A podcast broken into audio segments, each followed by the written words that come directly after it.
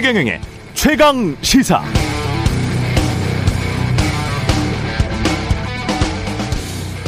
네, 어제 이재명 후보 최강 시사에 나왔었습니다. 부인 김혜경 씨와 법인카드 논란에 대해서 이렇게 사과했습니다. 아내가 어쨌든 공직자를 사적인 일에 도움받은 건 사실이니까 잘못이다. 제 아내가 법인카드를 쓴 것처럼 말하는 건 좀 과하지만 그런 논란을 야기하는 것조차도 저의 불찰이고 관리 부실이다. 다시 한번 사과드린다. 최근 윤석열 후보의 부인 김건희 씨의 도이치모터스 주가 조작 연루 의혹에 대해선 중요한 사실 보도들이 있었는데요. 어, 주가 조작 1단계에서 김건희 씨는 주가 조작 선수에게 계좌를 빌려주고 17억 원채 주식을 샀고 2단계에서도 계좌 두 개를 빌려줘서 18억 5천만 원어치의 주식을 또 샀고 이를 통해서 주가 조작 선수들은 통정 매매 등 수백 차례의 범죄적 거래를 했다는 보도. 어, 검찰의 공소장, 범죄자 일람표, 김건희 씨의 주식 거래 등 문서를 통해 확인한 뉴스타파 경향 한결의 SBS의 보도가 줄을 잇고 있습니다. 네, 안녕하십니까. 2월 23일 세상에 이익이 되는 방송 최경령의 최강시사 출발합니다. 저는 KBS 최경령 기자고요. 최경령의 최강시사 유튜브에 검색하시면 실시간 방송 보실 수 있습니다. 문자 자변은 짧은 문자 50원, 긴 문자 100원이 드는 샵 9730 또는 유튜브에 의견 보내주시고요. 새로 버진 무료 콩 어플도 많은 이용 부탁드립니다. 오늘 인터뷰 대통령 직속 4차 산업혁명위원회 윤석노 위원장 디지털 데이터 경제 익숙한 단어죠. 예. 이야기를 진짜 전문가한테 한번 들어보겠습니다. 국민의힘 선대본 김병민 대변인도 나옵니다.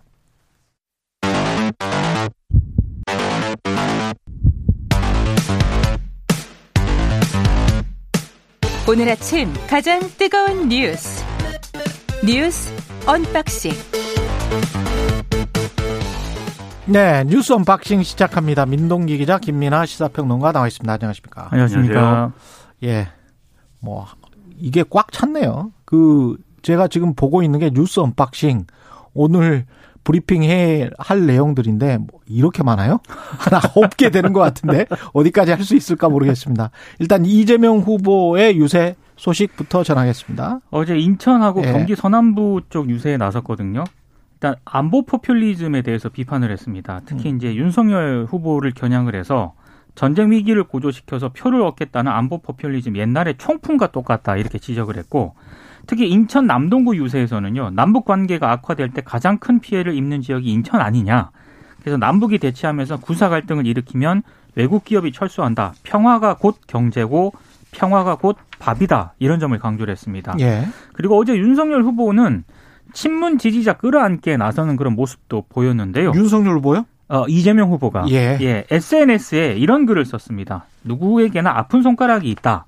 음. 자신은 정치적으로 가장 아픈 부분은 노무현 문재인 대통령을 사랑하는 분들의 마음을 온전히 안지 못한 것이다. 이렇게 썼습니다. 예. 아무래도 2017년 그 대선 경선 때 예. 문재인 후보를 이재명 후보가 그때 당시 강하게 좀 비판을 했었거든요. 음. 이 부분을 언급을 하면서 아직도 본인이 흔쾌하지 않은 분들이 계신 줄 안다. 여러분이 아픈 손가락이듯 여러분도 저를 아픈 손가락으로 받아주시면 좋겠다. 이렇게 지지를 호소를 하는 그런 모습을 보이기도 했습니다. 이재명 후보 측은 원래 민주당 지지층이 충분히 결집하지 않고 있다 이렇게 판단을 하는 것 같습니다. 그래서 음. 지금 말씀하신 이제 뭐 이 사과 부분도 그렇고 유세에서 내놓고 있는 이 주제들도 지금 이제 뭐 선제 타격론을 통해서 뭐 총풍 얘기를 한 것도 있지만 또이 어, 룰라 브라질의 룰라 전 대통령 얘기도 막 하거든요. 그래서 어, 룰라 전 대통령을 이 검찰과 판사들이 감옥에 보내가지고 어, 지금 자기들끼리 또 뭘 하다가 브라질이 완전히 추락한 것이다라고 주장을 하면서 어, 윤석열 후보가 집권하는 거를 전제로 해서 그러면 이제 촛불 들고 다니다가 감방에 들어가는 세월을 살게 될 수도 있다. 군인이 지배하는 시대보다 예, 더 엄혹한 그런 나라가 될 수도 있다. 뭐 이렇게 주장을 하고 있습니다. 근데 이게 예, 상대를 향한 네거티브 공세인데 음. 잘이 주제와 어떤 어, 그런 것들을 보면 문재인 정권의 나름의 나름대로의 성과가 이제 없어지는 것이거나 음. 또 이제 정치 보복이 일어날 것이다 이렇게 이제 얘기하고 있는 것이기 때문에 윤석열 후보가 이제 지금 이제 이 문재인 정권 지지층에게는 아픈 부분을 건드릴 것이고 음. 그러한 비극을 다시 만들 것이기 때문에 그렇기 때문에 이재명 후보를 지지해 달라라는 논리가 가능하거든요. 지금 예. 이, 이런 공세가. 음. 그래서 이제 지지층의 충분한 결집을 이제 어, 모색하는 그런 분위기인데 음. 다만 이제 이런 이제 어, 좀 뭐랄까요 과장된 얘기들도 있는 거예요. 분명히 이런 공세들 중에는. 예. 그래가지고 이런 것을 계속해서 이제 좀 어, 이- 이런 공세로 표현을 하는 게 음. 이 중도층 유권자들 그리고 부동층에 해당하는 유권자들에게는 좋게 비칠 것인가 그건 좀 음. 의문이거든요. 음. 이건 이재명 후보뿐만이 아니고 뒤에 얘기할 텐데 윤석열 후보도 마찬가지예요. 지금 맥락이 비슷해요. 네. 그 이- 이따 윤석열 후보 캠페인도 보시면 이게 서로 간에 누구에게 지금 무슨 이야기를 하고 있는지 근데 어떤 그 타겟층이 있거든요. 네. 그 타겟층이 아마도 과거에 친문인데 이재명 후보를 지지하지 않는 층을 윤석열 후보도 겨냥하고 있는 뉘앙스가 분명히 있어요. 그렇죠. 지금 이재명 후보도 캠페인에서 이야기를 하고 있는데 지금 윤석열 후보도 캠페인에서 상당히 이제 다른 뉘앙스로 지금 이야기를 하고 있단 말이죠. 무- 노무현과 그다음에 김대중은 이야기를 하고 있는데 네. 여기에서 문재인이 쏙 빠져요. 그러니까 민주당 정부, 예. 민주당 정부라고 비판을 하고 있고요. 이재명의 민주당 정부를 비판을 하고 있는 거죠. 그러니까 윤석열 예. 후보는 two track인데 음. 하나는 굉장히 보수 지지층을 겨냥한 그런 발언들, 색깔론 공세를 강화하는 게 한 축입니다. 한 축이고 이를테면 뭐 예. 충남 당진, 뭐 서산 이런 데서는요. 시대에 뒤떨어지고 한물간 40년, 50년 전 좌파 사회 혁명 이념에 사로잡혀서 민주당이 한 발짝도 벗어나지 못하고 있다. 그러니까 굉장히 음. 격한 어떤 용어를 쏟아냈고 그리고 그 충남 보령시 유세에서는요. 본인이 대공 미사일 방어망을 구축하자고 했는데 그러니까 민주당 사람들이 자신 보고 전쟁 광이라고 한다. 이건 생각이 평양과 똑같다. 꼭 북한 노동신문에 나오는 거랑 같은 얘기를 하지 않나. 음. 이렇게 얘기를 하고 있습니다. 이거는 이게 한 기- 축이고. 기존의 새누리당 뭐 자유한국당 때부터 늘 해왔던 이야기이기 때문에 그렇죠. 이게 한 축이고 이게 보수 쪽을 소구하는 그런 이야기고요. 다른 한 축은요. 예. 현재 민주당은 김대중의 민주당, 노무현의 민주당이 아니다. 음. 민주당을 이재명의 민주당을 끌고 가는 주역들이 장악을 해서 지난 5년 국정을 망가뜨린 것이다. 이렇게 비판을 했고 아, 또- 이 말이 참 의미심장합니다. 전북 예. 익산 군산 유세에서는요. 음. 윤석열 후보가 이런 얘기를 합니다. 특히 익산 유세에서 김대중 대통령이 계셨다면 호남 주민들이 원하고 기업이 들어오겠다고 하는 복합 쇼핑몰 유치를 아마 먼저 추진했을 것이고 노무현 대통령이 계셨더라면 도시개발 사업에 3억 5천만 원 들고 가서 1조의 시민 재산을 약탈하는 부정부패를 결코 좌시하지 않았을 것이다. 이렇게 예. 얘기를 하거든요. 예. 그러니까 요거는 여권 지지층을 분리시키겠다. 이런 그렇죠. 의도가 있는 것 같습니다. 그러니까 김대중 노무현은 이야기하고 문재인은 지난번에 이제 보복 수사, 적폐 수사 이 이것 때문에 약간 안 좋았잖아요. 그래서 아 이거 이쪽은 아니고 그래서 문재인을 빼버린 거예요. 그러니까 문재인이라는 앞, 이 단어 자체를 빼버렸습니다. 예. 그러니까 앞서에 이제 예. 그뭐 평양 갔다라든지 음. 좌파 혁명 철진한 혁명 이론에 사로잡혀 있다든지 이게 이 정권의 핵심부의 문제이고 음. 그리고 이걸 또 이재명의 민주당과 지금 말씀하신 대로 과거에 이제 김대중 전 대통령, 노무현 전 대통령의 민주당을 구분하지 않았습니까? 음. 이 철진한 좌파 혁명 세력의 이론을 공유하고 있는 집단하고 이재명의 민주당을 지금 등치시킨 거예요. 근데 지금까지 이제 어떤 언론의 해석이나 이런 것들은 어쨌든 이재명 후보하고 원래 이른바 이 친문 주류하고는 좀 다르지 않냐 뭐 이런 지난 5년 동안 계속 그런 그렇죠. 이야기를 해왔죠 우리가. 네. 예. 윤석열 후보는 두 개가 같다는 거예요 지금 두 개 같고 예. 그 다음에 이 김대중 전 대통령, 노무현 전 대통령 때 핵심 세력들은 훨씬 합리적이고 한데 음. 그 동안에 이제 이런 민주당의 잘못된 어떤 그러한 정치 때문에 길을 못 펴고 있었던 거 아니냐 이제 이런 얘기를 하는 건데 저는 뭐 민주당의 문제를 지적하고 뭐 이런 거는 뭐 어, 뭐, 있을 수 있는 일이고, 바람직한 부분도 있겠죠. 야권 후보니까 당연한 것이고요. 그거는. 예. 그렇죠. 근데 이런 이제 주장들이 상상력을 막 불러일으킵니다. 음. 평론가들이 막 상상을 또 해요. 이런 얘기를 하면. 이게 과연 그러면 예. 지금 그런 지지층을 분리해가지고, 아. 어, 좀 분리된 지지층을 견인하는 그런 전략에 머무르는 거냐. 음. 왜냐하면 무슨 상상을 하게 되냐면은, 예. 결국 이 얘기는 어, 대선 이후에 정계 개편이나 뭐 이런 거를 지금 이제 전제하는 발언일 수도 있다. 그렇죠. 아. 왜냐하면은 윤석열 대통령이 탄생했을 경우에는 여소야대 상황이 심각할 거다라고 다들 얘기하는 거 아닙니까? 그렇죠. 그래서 최근에 이제 윤석열 후보 지지 선언을 한 어떤 분 같은 경우도 예. 괴물보다는 식물을 택하겠다 이렇게 얘기한 거잖아요. 그렇죠. 식물이라는 게 윤석열 후보가 착해서 식물인 게 아니고 아. 막 어퍼컷을 하는데 식물은 아니지 않습니까? 식물은 아니고 이게 여서야 내가 되면 식물 대통령 되는 거 아니야? 이 우려가 있어가지고 이제 계속 그 이야기는 나오고 음, 있죠. 그렇죠. 예. 그 국면을 탈피하기 위해서 결국 어떤 종류의 마치 음. 참여정부 때 열린우리당 만들었던 것처럼 음. 그런 정계 개편을 하는 거 아니냐? 그런 걸 예고하는 거 아니냐? 뭐 이런 해석들도 하고 있는 거예요, 평론가들이. 일종의 바둑에서 포석 두른 것처럼 그렇죠. 예, 미리 깔아 놓는 겁니다. 그렇죠. 예. 거기서 그럼 묘하게 또 하나 생각할 게 그러면 음. 이준석 대표는 어떻게 되느냐? 음. 어 그렇게 정계 개편이 됐을 때 그 당의 대표는 이준석 대표인 것이냐? 그것도 좀 궁금한 대목인데 알 수가 없죠. 그렇죠. 그거는. 지금은 뭐 예. 지금은 뭐 얘기하긴 다 이른 시점이지만 예. 어쨌든 이런 접근을 하는 것까지는 뭐 있을 수 있는데 저런데 근데 이 얘기를 하면서 이제 이 색깔론에 가까운 이 주장들을 막 펴는 거 아닙니까 결국은 색깔로는 아- 앞에 쭉 나왔죠. 그러니까 예. 좌파 사회주의 혁명 이념 뭐 이런 거하고 다 등치시키는 거잖아요. 좌파 근데- 사회주의 비즈니스 공동체. 그렇죠. 이렇게 할- 해야 되는 것인가? 그러니까 앞에 이재명 후보도 그렇고 윤석열 후보도 그렇고 음. 뭐 선거 국면에 제가 이런 말씀 드리는 거 다 이제 공허한 얘기일 수 있겠는데 이 유권자들 중도층 유권자들이 이재명 후보한테 기대하는 거는 좀 이 그동안에는 좀 급진적이고 좀 이렇게 과격한 모습이었다라고 하면은 이제 집권 여당의 후보로서 안정감 있고 뭔가 국정을 책임지는 후보로서의 어떤 자격, 품격 이런 것들을 보여주는 유세를 기대했을 것 같고 음. 윤석열 후보는 그동안 이제 보수 정권이 해왔던 나쁜 어떤 이 정치 행위들하고는 이 결별하면서 새롭게 뭔가 보수의 모습을 보여줄 수 있는 그런 어떤 정치 행보를 하길 기대했을 것 같은데 예. 두 후보 모두 그런 전략이 지금 아니지 않습니까? 말씀드렸듯이 음. 이두두 후보 모두 지금 한없이 가벼워지고 있고 음. 윤석열 후보는 보수 지지층을 향해서 보수가 변해야 된다라고 설득을 하면서 중도적인 유세를 하는 게 아니고 색깔론을 얘기하면서 이 중도 공략은 세력 간 분열로 지금 이제 공략하고자 하는 그런 전략을 지금 펴고 있는 거여서 예. 이게 양 후보의 어떤 이해득실 이런 걸 떠나서 전체적인 한국 정치 그리고 선거에 뭐 이게 좋은 모습이냐 음. 그런 거 상당히 안타깝고 좀 슬프다라는 생각이 듭니다. 지금 이제 여기에서 우리 청취자들이 눈여겨 봐야 될 거는 누구에게 이야기를 하느냐 화자가 여기서 후보자들이 이재명 윤석열이 누구에게 이야기하느냐 이게 브로드캐스팅이냐 아니면 내로우 캐스팅이냐 네. 그래서 일반 대중에게 일반 유권자에게 이야기하느냐 아니면 타겟된 한 층 지난번에 뭐 2030 청년 세대에게 이야기하듯이 이게 지금 약간 넘어갔어요. 넘어갔는데 그게 아까 말한 그 민주당을 지지했으나 또는 문재인을 지지했으나 이재명을 아직 지지하고 있지 않는 듯해 보이는 어떤 층을 양 후보가 다 공략을 하고 있는 것 같은 양상이다. 이게 네. 지금 한 보름 정도, 14일 정도 남았으니까 앞으로는 이게 또 어디로 이동할지는 모르겠습니다만은 일종의 그, 그, broadcasting을 같이 하면서 narrowcasting, target marketing을 지금 계속 하고 있다. 그래서 며칠 지나면 또 다른 target으로 지금 옮겨갈 것이다. 그 사람들한테 또 어떤 이야기를 할 것이다. 그런 생각이 드네요. 근데 좀 유권자들을 너무 무시하지 말아야 됩니다. 후보들이. 그것도 그래서 그래서 제가 이 말씀을 드리는 네. 거예요. 지금 색깔론 예. 얘기 들으면 예. 거기에 해당하는 분들이 음. 마음이 움직일까요? 또는 정치 보복 얘기만 계속하면 그분들이 아 정치 보복 당할 수 있어 이렇게 경각심을 가질까요? 음. 저는 이제 아닐 것 같고 그리고 이제 윤석열 후보 자꾸 이제 집 얘기할 때 이 부동산 음모론을 자꾸 얘기를 하는데 이 정권이 일부러 부동산 가격을 올려가지고 아, 다들 다 이- 갈라치기 한다. 네, 임대를 살게 만들어가지고 집주인들의 적개심을 만들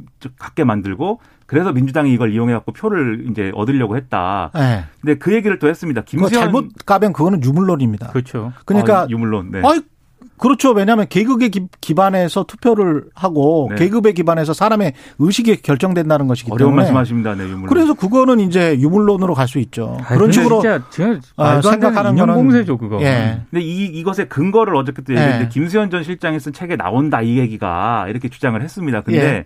그게 이제 인터넷에서 많이 회자가 되는 대목인데 음. 김수현 전 실장이 2011년에 쓴 책이 부동산은 끝났다라는 책이 있거든요. 예. 그책 제가 갖고 있습니다. 예. 근데 거기에 보면은 이 부동산이 그냥 이제 단지 집값에 관한 문제가 아니고 정치 사회적인 어떤 여러 가지 문제를 야기한다는 내용에서 집 소유주가 되면은 보수화되는 경향도 있다 뭐 이런 표현이 나오는데 음. 그것도 심지어 다른 사람 주장을 인용한 거예요. 예. 손낙구 씨가 쓴 다른 책에 인용한 건데 아, 손낙구 보좌관이 네. 옛날에 쓴 거. 그렇죠. 예. 근데 그 다음 장을 넘기면 음. 집 없는 사람들 집을 갖게 해줘야 된다는 얘기가 또 나와요. 그 책의 전체적인 주제도 무슨 뭐 임대를 열심히 뭐 만들자 이런 것도 아니고. 예. 그래서 저는 너무 이것이 이런 접근 방법이야말로 사실 윤석열 후보는 포퓰리즘적인 방식으로 하는 거거든요. 너무 단순하다. 그렇죠. 이런 인간을 너무 단순하게 네, 본다. 방식을 예. 탈피하자. 전 그렇게 얘기하고 싶습니다. 안철수 후보와 심상정 후보의 유세는 어땠습니까? 안철수 후보는 부산에 갔습니다. 부산에 가서 본인이 부산 출신이라는 걸 굉장히 강조했습니다. 음. 할아버님이 부산 부산상고, 아버님이 부산공고, 본인이 부산고를 나왔다. 예. 나 뼛속까지 부산 출신이다. 이런 점 강조했고요. 또 한 축은 윤석열 후보를 또 강하게 비판을 했는데요. 유세 중에 한 시민이 이렇게 질문을 합니다. 윤석열 국민의힘 후보와 합치면 안 되겠느냐 이렇게 음. 얘기를 하니까 안철수 후보가 내가 제안하지 않았느냐 경선하자고 했는데 윤석열 후보가 겁이 나서 도망쳤다. 윤석열 후보가 포기해주면 자신이 정권 교체를 하겠다 이렇게 얘기를 했습니다. 아무래도 윤석열 후보에 대한 어떤 감정이 조금 남아 있는 것 같고요. 한 가지 좀 어제 부산 유세에서 특징적인 것은 윤석열 후보가 최근에 어퍼컷 세리머니를 계속하고 있잖아요. 예. 여기에 이제 이재명 후보가 하이킥 세리머니를 선보였거든요. 예. 어제 안철수 후보는 야구 방망이 세리머니를 선보였습니다. 4번 타자. 4번 타자다 본인이. 약간 프로레슬링 보는 것 같아요. 네. 각 후보들이 뭐 이제 무기도 나왔는데 안철수 후보는 근데 코로나 아, 야구 방망이 무기예요? 어 프로레슬링에 네, 제가 뭐 과거에 미국 프로레슬링 생각하면 그런 것도 막 나오던데. 예. 그러니까 기- 이 코로나 그 다음에 기득권 거대 양당의 횡포 그 다음에 불공정 이런 것들을 이제 날리겠다라는 아. 취지를 이제 휘둘렀는데 예. 뭐 통쾌한 장면이긴 한데 어쨌든 완주한다는 것에는 분명하게 지금 메시를 주고 싶은 것 같습니다. 부산이 또 야구를 좋아하잖아요. 그렇죠. 그렇죠. 예. 근데 야구 성적은 뭐 아닙니다. 네, 그게 좀 그런데 성적은 아니지만 네. 이 야구에 대한 열정은 예, 야구에 대한 아닙니다. 열정은 네. 뭐, 아, 그럼요. 예, 대단하죠. 예. 심상정 후보는요. 어제 대전 서구 유세에 나섰거든요. 음. 윤석열 후보하고 이재명 후보 다 비판하는 그런 모양새인데 예. 조금 특이한 거는 이재명 후보를 비판하는 쪽에 조금 무게 중심이 더 가고 있다는 겁니다. 예. 아, 특히 이제 왜 이렇게 심상정 후보가 또 이재명 후보를 비판하느냐? 어. 선거 전략상 좀 충돌할 수밖에 없는 지점이 있는 것 같아요. 선거 전략상 이게 맞는 거 아니에요? 심상정 후보 입장에서는. 그렇죠. 일단 예. 심상정 후보 같은 경우에는 어, 정의당의 생존을 위해서라도 거대 양당하고 차별해야 해야 되는 그런 처지기 처지고요. 예. 이재명 후보는 중도층을 확장해야 되는 그런 그렇죠. 상황이지 않습니까? 그러니까 심상정 후보 입장에서는 이재명 후보가 계속 우클릭하고 있다. 이런 점을 좀 비판할 수밖에 없고 음. 이재명 후보는 심상정 후보를 너무 현실과 동떨어졌다. 이렇게 좀 비판하고 있는 그런 상황이거든요. 이게 예. 토론회에서도 계속 부딪히고 있는데 음. 유세에서도 그대로 나타나고 있는 그런 상황입니다. 그동안은 제3지대에서 사실 이 심상정 후보가 가져갔어야 될 영향을 안철수 후보한테 많이 뺏겼는데 그렇죠. 그게 이제 다시 이제 보수 단이라 이런 쪽으로 좀 흡수가 되고 그 맥락으로 잡히면서 음. 다시 심상정 후보가 이재명 후보의 좌측 플러스 제3지대에서 자기 파일을 찾아갈 수 있는 이런 공간이 좀 열렸다고 보는 것 같아요. 예. 그래서 그 공세를 집중하고 있는데 이것도 뭐 효과가 있을 것인지는 좀 지켜볼 문제인 것 같습니다. 예.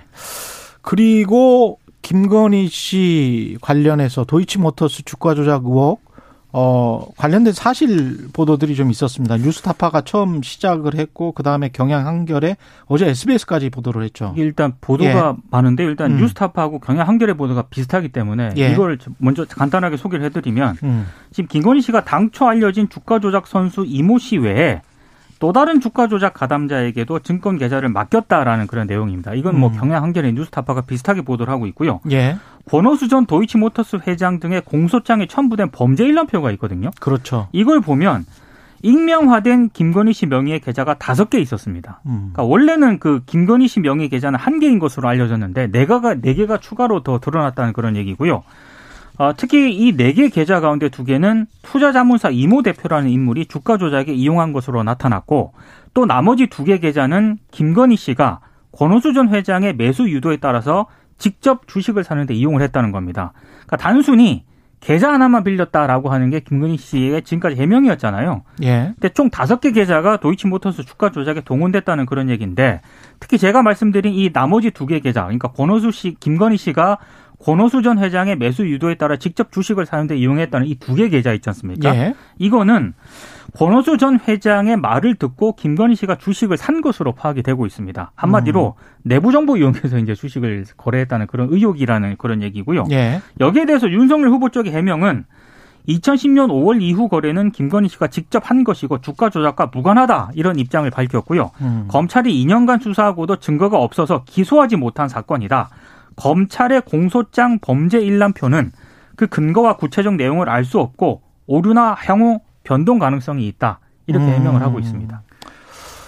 그 구체적 음, 내용을 알 수가 없는데 이거를 발견을 해낸 거예요. 그렇습니다. 뉴스타파와 경향과 한겨- 한겨레가 발견한 방법을 어제 제가 들었는데 이건 뭐 영업 비밀이라고 이야기는 하지 말라고 하더라고요. 그래서 안 하는데 다 공개 또는 뭐 뭐라고 해야 되나 공공적인 정보입니다. 공공적인 정보고 이거는 뭐 어떻게 논박할 수가 없는 정보고 그 일시 있잖아요. 몇 분 몇 초에 거래가 되잖아요. 몇 분 몇 초에 거래가 되는 거를 범죄 일람표에 있는 것이고 그리고 또 다른 어떤 자료가 있거든요. 거, 그걸 서로 간에 이렇게 대조해서 대조를 해본 거예요. 서로 정보를 이제 보충한 수백 거죠. 개, 수천 개를 대조를 해본 거기 때문에 이게 뭐 부정확하다는 거는 말이 안 되는 거예요. 2010년 1월부터 예. 2011년 3월까지 김건희 씨 명의 계좌로 음. 284차례 시세 조정이 이루어진 것으로 지금, 나오고 있거든요. 예. 그러니까 이런 부분에 대해서는 조금 더 구체적으로 해명을 좀 하는 게 필요한 것 같습니다. 음. 그러니까 이제 뭐 비슷한 다 비슷한 얘기인데 한겨레 보도도 이게 결국은 이제 이 지금 말씀하신 이 드러난 이제 거래 내역을 종합을 해서 부- 이 분석을 해보면 결국은 이른바 이제 주가 조작에 활용되는 그러한 어떤 여러 가지 방식들이 그대로 드러난다라고 지금 분석을 하고 있는 거거든요. 이, 이 지난해 10월에 그리고 공개한 김건희 씨 신한금융투자계좌 매매 내역만 분석을 해도 고가 매수, 뭐 종가 관리, 뭐 이런 것, 어, 이런 것들을 통해서 의심되는 대목들이 드러난다라는 것이기 때문에 그러니까 윤석열 후보가 공개한 것에 대해서도 이런 분석이 나온다. 그렇죠. 그리고 공개하지 않은 것들도 이제 범죄 일람표를 통해서 확인해 보면은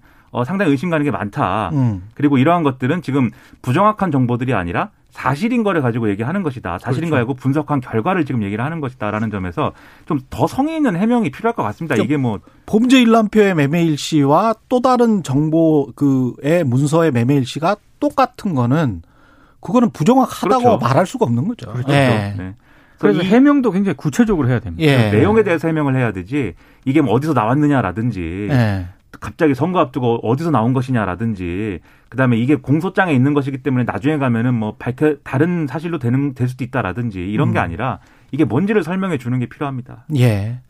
그리고 정영학 녹취록 이야기가 나오고 근데 있는데 요 드이치모토스 SBS 보도까지 말씀드리면 아, SBS 보도가 또또 다른 다른 게 의미가 있습니다. 네, 예. 그렇죠. 이게 이제 여기 SBS 보도는 예. 어이 김건희 씨가 지금까지 이제 이 4천만 원 정도 손해를 봤다 이렇게 주장을 했지만 처음에 그랬죠. 그렇죠. 예.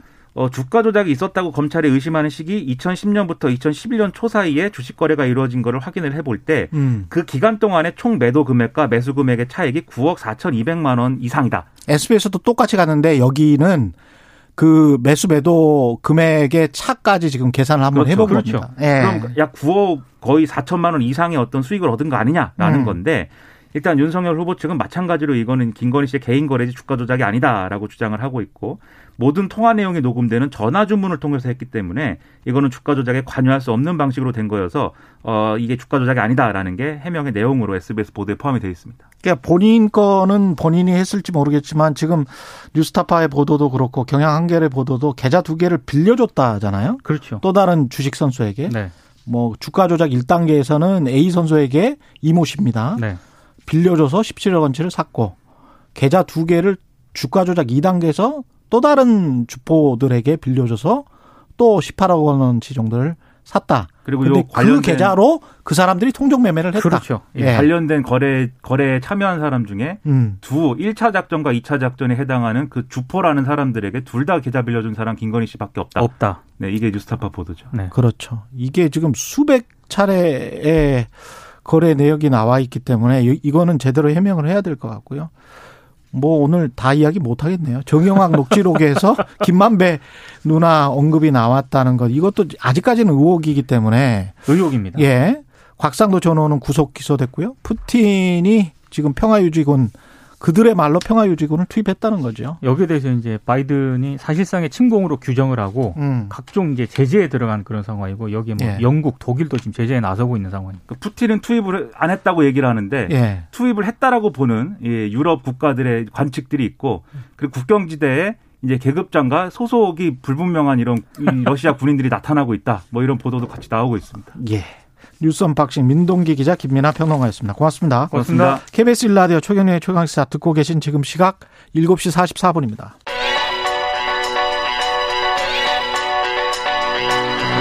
최강 시사 박대기의 눈.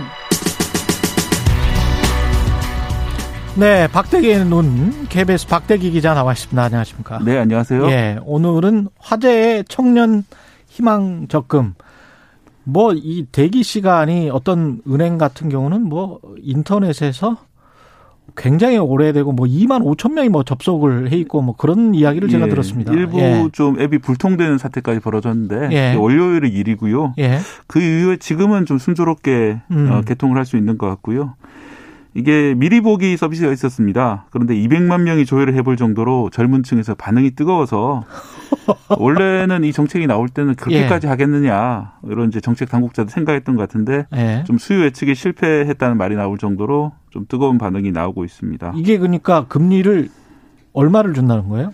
어 최고 10% 효과가 있다고 하는데 청년 희망 적금이 예, 그렇습니다. 예. 원래는 그 비과세가 아니라고 하면은 15% 이자를 떼자 그 세금을 떼잖아요. 그렇죠, 그렇죠. 그 세금 떼는 것을 어 무이자로 했기 아, 무과세로 했기 때문에 예. 비과세로 했기 때문에 어, 결국은 10% 정도 금리 효과가 있는데 음. 이 보면은 은행에서 광고하고 있는 건 5%에서 최대 6% 정도까지 광고를 하고 있을 겁니다. 예. 거기다가 3% 정도의 정부 지원금이 들어가게 됩니다. 아, 그 여기에 정부 지원금이 예, 들어가는 거군요. 2년간 그 접근하게 되면 지원금이 들어가게 되고요. 예. 거기에 아까 말씀드린 비과세 혜택까지 다 합치게 되면은 어 정기 적금 10%짜리를 가입하는 것과 같은 효과를 누릴 수 있다는 것이고요. 이거는 이자 소득세를 내지 않는다. 네, 그렇습니다. 그래서 10%다. 아, 진짜 좋긴 하네요. 네. 그 최근까지만 해도 저희 저금리 상황이었기 예. 때문에 사실 뭐 3% 금리를 준 적금도 잘 보기 어려웠거든요. 예. 어, 10%짜리는 참 오랜만에 보는 고금리 상품인 것 같습니다. 다만 이제 금액 제한은 있습니다. 50만 원씩만 넣을 수 있고요. 매달 50만 원까지 예, 내올 수 가입 기간도 2년까지만 가입할 수 있습니다. 2년까지만 가입할 수 있고 아무나 가입할 수 있지는 또 않을 것 같고 어떤 네. 뭐 소득 제한이랄지 이런 게 있을 것 예, 같은데 제한이 좀 강하게 있는데요. 예. 어, 일단 그 나이 제한이 있습니다. 음. 만 19세부터 만 34세까지 가입할 수 있고요. 34세까지 예, 그 가입일 기준으로 기자는 안 되죠. 또 살짝 넘어가지고요. 아, 살짝 안 되는 살짝 넘은 게 아닌 것 같은데. 그 이제 예. 그 군복무하신 분 같은 예. 경우에는 최대 6년까지 군복무 기간이 제외되기 때문에 예. 만약 6년 복무하신 분이 계시면은 이제 40살까지 가입할 수 있는. 아 예, 그렇게 되고요. 되군요. 저도 3년 4개월을 복무했기 때문에 살짝 넘는 이런 아 그것까지 계산을 하면 예. 그렇게 되는 거군요. 예. 그렇습니다. 그리고 소득 요건이 있는데 예. 어, 지난해 소득을 기준으로 총 급여가 3,600만 원 이하인 경우에 가입할 수 있습니다. 이 3,600만 원은 어, 세전 기준이고요. 세정 기준으로 예. 3,600만 원 이하. 실제로는 한 240, 240만 원대 후반, 250만 원 정도의 이하인 경우에만 해당이 됩니다. 월 음. 계속 매달 꾸준하게 받으시는 분들 같은 경우에는요. 예. 또 이제 급여가 아예 지난해 없었던 경우도 원칙적으로 제외가 됩니다. 어, 학생 이걸 아. 왜 제외시켰냐면은 학생 등이 예. 이제 부모님 돈으로 하는 것은 이제 안 된다. 예. 어, 소액이지만 꾸준히 자기가 경제 활동을 하면서 월급을 부- 받는 분들, 월급이나 음. 이제 아르바이트 활동 하시는 분들 어, 상대로 이 나온 상품이기 때문에 그렇습니다. 3,600만 원이라는 이 숫자는 어떻게 정한 걸까요? 어, 일단 정부에서 정한 거죠. 정부에서. 정부에서 금을 예. 거죠. 그렇게. 예, 금을 거 가지고 이 정도 이상은 그래도 좀 살만하다 이렇게 이제 생각을 하는 거겠죠. 예, 그래도 당연히 3,601만 원 받는 분들은 아쉬울 수밖에 네. 아쉬울 없는 거. 수밖에 없는 없고 거고요. 거기에서 예, 이- 이제 이런 특정 층을 위한 정책이 나올 때마다 그런 지적이 항상 반복이 되는데 그렇죠.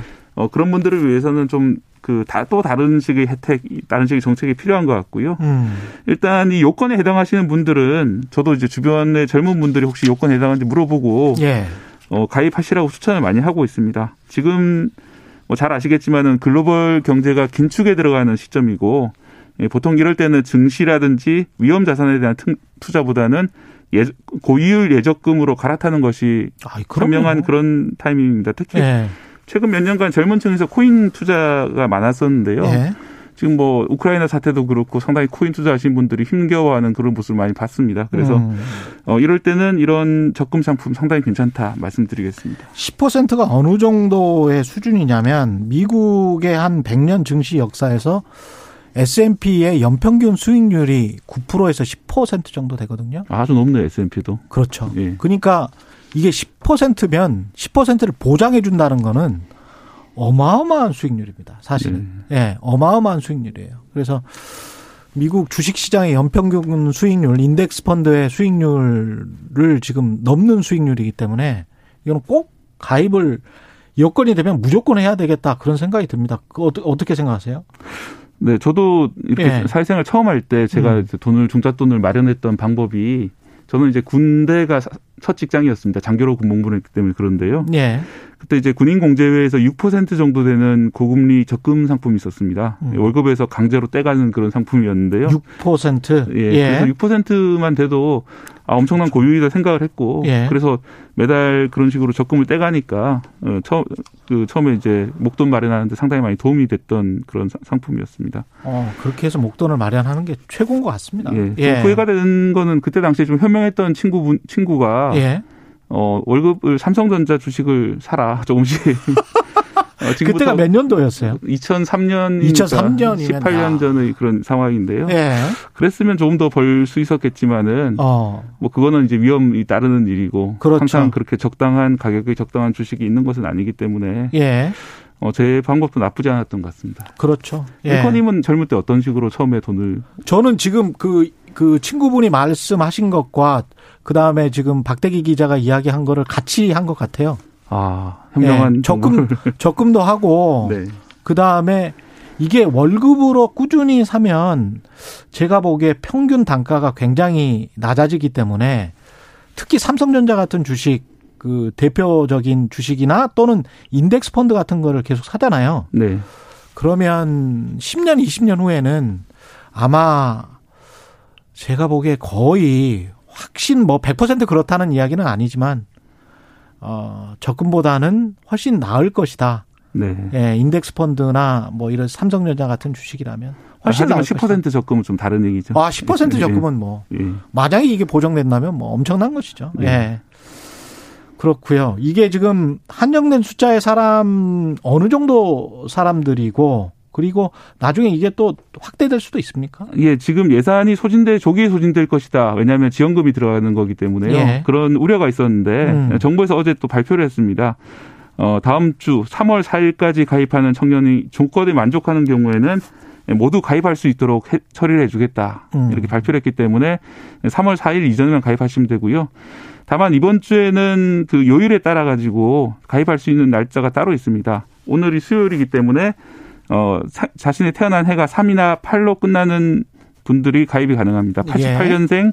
93년생, 98년생 등이 오늘 가입 가능합니다.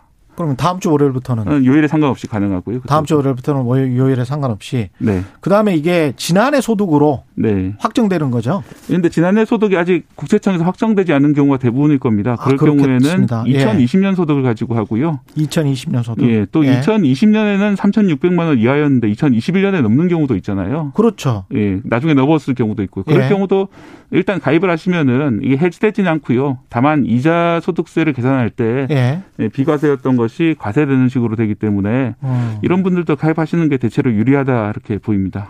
먼저 가입을 해야 되는 거죠. 이게 만약에 그 한정된 정부 장려금이나 이런 게 분명히 뭐 전기차 주는 것처럼 보조금이 한정돼 있을 거기 때문에 네. 그게 다 소진되면은 안 되는 거 아니에요? 일단 3월 4일 가입분까지는 전부 다 받으실 수 있고요. 네. 3월 5일 이후에는 소진됨에 따라 가지고 어, 소진됐을 경우에는 그때부터는 가입이 어려운 가입이 어려운 예. 정부가 더 확대할 수 있는 가능성도 있습니까? 이 그 기간을 연장하거나 예. 아니면은 뭐 무제한으로 일단 하자 3,600만 원 이하라면 이게 예산이 들어가는 부분이기 때문에 아. 이미 또 한 차례 연장이 된 것이거든요. 3월 4일까지 예. 또 될지는 잘 모르겠습니다. 예. 매달 50만 원씩 2년간 납입하면 납입액이 1,200만 원이고 만기 시 수령액이 1,298만 5천 원. 한 100만 원 정도니까 두 달치 적립 아까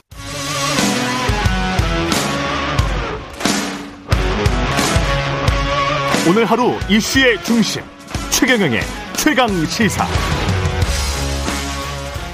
네, 디지털 대전환, 디지털 데이터 경제 등 다음 세대 준비를 위한 4차 산업혁명 관련 이슈들이 이번 대선에서도 화두가 되고 있는데요. 그제 대선 후보 TV 토론에서도 디, 디지털 데이터 경제라는 단어가 나왔었죠. 오늘은 대통령 직속 4차 산업혁명위원회 윤성로 위원장과 정확한 의미 그리고 앞으로의 방향을 좀 알아보겠습니다. 안녕하십니까? 네, 네 안녕하십니까? 예. 4차 산업혁명위원회가 지금 출범한 지가 4년이나 됐군요, 이게. 네, 그렇습니다. 예. 그 제가 기억을 해보면 사실은 박근혜 정부 때도 smart factory 4.0 해가지고 비슷한 게 있었는데 이게 쭉 어떤 정부건 이 방향 산업의 방향에 따라서 이렇게 갈 수밖에 없는 흐름인가 보죠 이게. 예, 그렇습니다. 뭐 음. 어느 날 갑자기 나온 개념은 아니고요. 예. 4차 산업 혁명이라는 말 자체는 이제 2016년, 17년 경에 아, 새롭게 도입이 됐습니다만 예. 관련된 산업적인 뭐 학문적인 준비 이런 것들은 이제 그 전부터 충실히 되어 왔었죠. 예. 그래서 4차 산업 혁명 위원회는 지금 뭐를 하는 곳입니까? 예, 저희 위원회는 이제 범부처 조직 그리고 민간과 정부가 아, 합동으로 대통령을 자문하는 그런 대통령 직속 위원회이고요. 아, 민간과 정부가. 그렇습니다. 예. 12개 부처의 장관 그리고 약 20여 분의 민간 위원이 참여하고 계십니다. 이게 그러면 우리가 4차 산업혁명이라고 하는데 4차 하면 1차, 2차, 3차가 있었다는 이야기잖아요. 맞습니다. 예. 1차는 증기기관 중심의 뭐 예. 영국에서 일어난 그런 기계공학의 혁명이었고 음. 2차는 전기 에너지 기반의 대량 생산 아. 혁명이었고요. 에디슨, 예. 네, 그리고 3차는 아, 컴퓨터와 인터넷 기반의 정보화 혁명 아, 이었고요. 90년대, 예. 맞습니다. 그리고 예. 4차 산업혁명은 이제 초지능, 뭐 초연결, 인공지능, 빅데이터, 뭐 플랫폼, 그리고 어, 흔히 데이터 네트워크 AI, 그래서 데이터 네트워크 인공지능 세 개를 따서 DNA 기술이라고 얘기하는 그런 아. 첨단 기술이 되겠습니다. 그렇군요. 막 그 영어가 나오니까 지금 뭐 이게 뭐지? 뭐 이렇게 네. 다 생각을 하실 것 같은데 그제 그 대선 후보 토론회에서도 디지털, 데이터, 경제 네, 이 네. 단어가 나왔단 말이죠. 네, 네. 경제까지는 그렇다고 치고 네. 디지털 데이터는 뭡니까?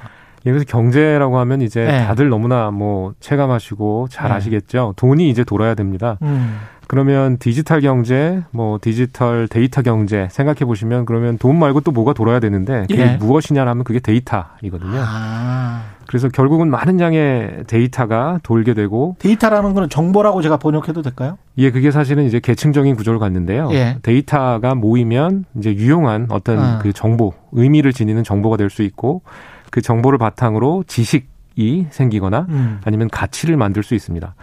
그런 면에서 이윤이나 이런 것도 창출이 될 수 있고 예. 그래서 디지털 경제라고 하는 개념은 그렇게 이해를 하시면 좋을 것 같고요. 어. 그다음에 결국은 데이터를 모으고 뭐 돌려야 되니까 그것을 이- 위한 이걸 아날로그로 예. 할 수는 없고 디지털로 그렇습니다. 해. 예. 네, 디지털 기기나 뭐 음. 플랫폼이나 뭐 하드웨어 소프트적인 그런 장치들이 필요한 거죠. 우리가 옛날에 주판을 튀기다가 뭐 엑셀 나오고 이게 이제 더 변해서 이제 디지털 데이터로 해서 서로 간에 네트워크로 다 연결이 되는 그런 세상을 지금 말씀을 하시는 것 같네요. 그렇습니다. 근데 그게 우리한테 뭐가 중요합니까? 우리 경제 앞으로도 그렇고. 예, 지금까지 이제 에, 경제 음. 물론 앞으로도 계속 중요할 것이고요. 거기에 더해서 앞서 말씀드렸던 그런 첨단 기술의 바탕을 둔 음. 디지털 경제가 아, 새롭게 이제 각광을 받고 있고요. 예. 아까 말씀드렸듯이 데이터가 모여서 정보가 되고 정보가 모여서 가치나 지식이 된다라고 말씀드렸기 때문에 예. 이를 통해서 여러 가지 이윤이나 아니면 뭐그 여러 가지 의미 있는 것들을 창출할 수 있는 길이 생기는 거죠. 어. 그 안철수 후보가 말했던 공공 데이터 개방. 이 공공 데이터가 민간과 결합을 해서 엄청난 부가가치를 창출할 수 있을 것이다. 그런 이야기는 이제 꾸준히 해 왔었는데 네네. 그 부분을 좀 말씀을 해 주세요. 어떤 어떤 의미가 있는 건지 이게 공공 데이터 개방과 민간 산업의 에, 결합. 네. 예. 그래서 아는 게 힘이다라는 말이 있듯이 예. 이 정보란 굉장히 중요하고요. 예. 정보를 이제 남들보다 조금 우위에 있을 때 음. 어, 예를 들면 부동산 정보나 아니면 뭐 주식 이런 정보들 금융? 사람들이 굉장히 알고 싶어 하죠. 예. 네, 그래서 그만큼 정보가 이제 힘이 되고 돈이 되는데 어. 공공 쪽에도 그런 데이터들이 많이 있습니다. 예, 그러다 보니까 이제 일부 아주 중요한 뭐 국방이나 안보와 관련된 이런 것들은 당연히 이제 외부 공개를 하면 안 되겠죠. 예. 근데 그 외에 이제 국민들에게 공개하고 민간이 그것을 이용해서 새로운 무엇인가를 만들 수 있는 그런 데이터들도 있습니다. 지리 정보나 상권 정보랄지. 그렇습니다. 뭐 이런 것들? 예, 예. 가장 뭐 대표적인 게 이제 뭐 백신이나 이런 정보죠. 그래서 백신. 자녀 백신 정보 같은 거 생각해 보시면 음. 병원이나 이런 쪽에 이제 얼마나 백신이 남아 있는지 이런 것들을 이제 민간이 활용해서 뭐 앱도 만들고 국민들이 편하게 예, 이제 예, 그 접종을 할 수 있는 그런 사례가 있었죠.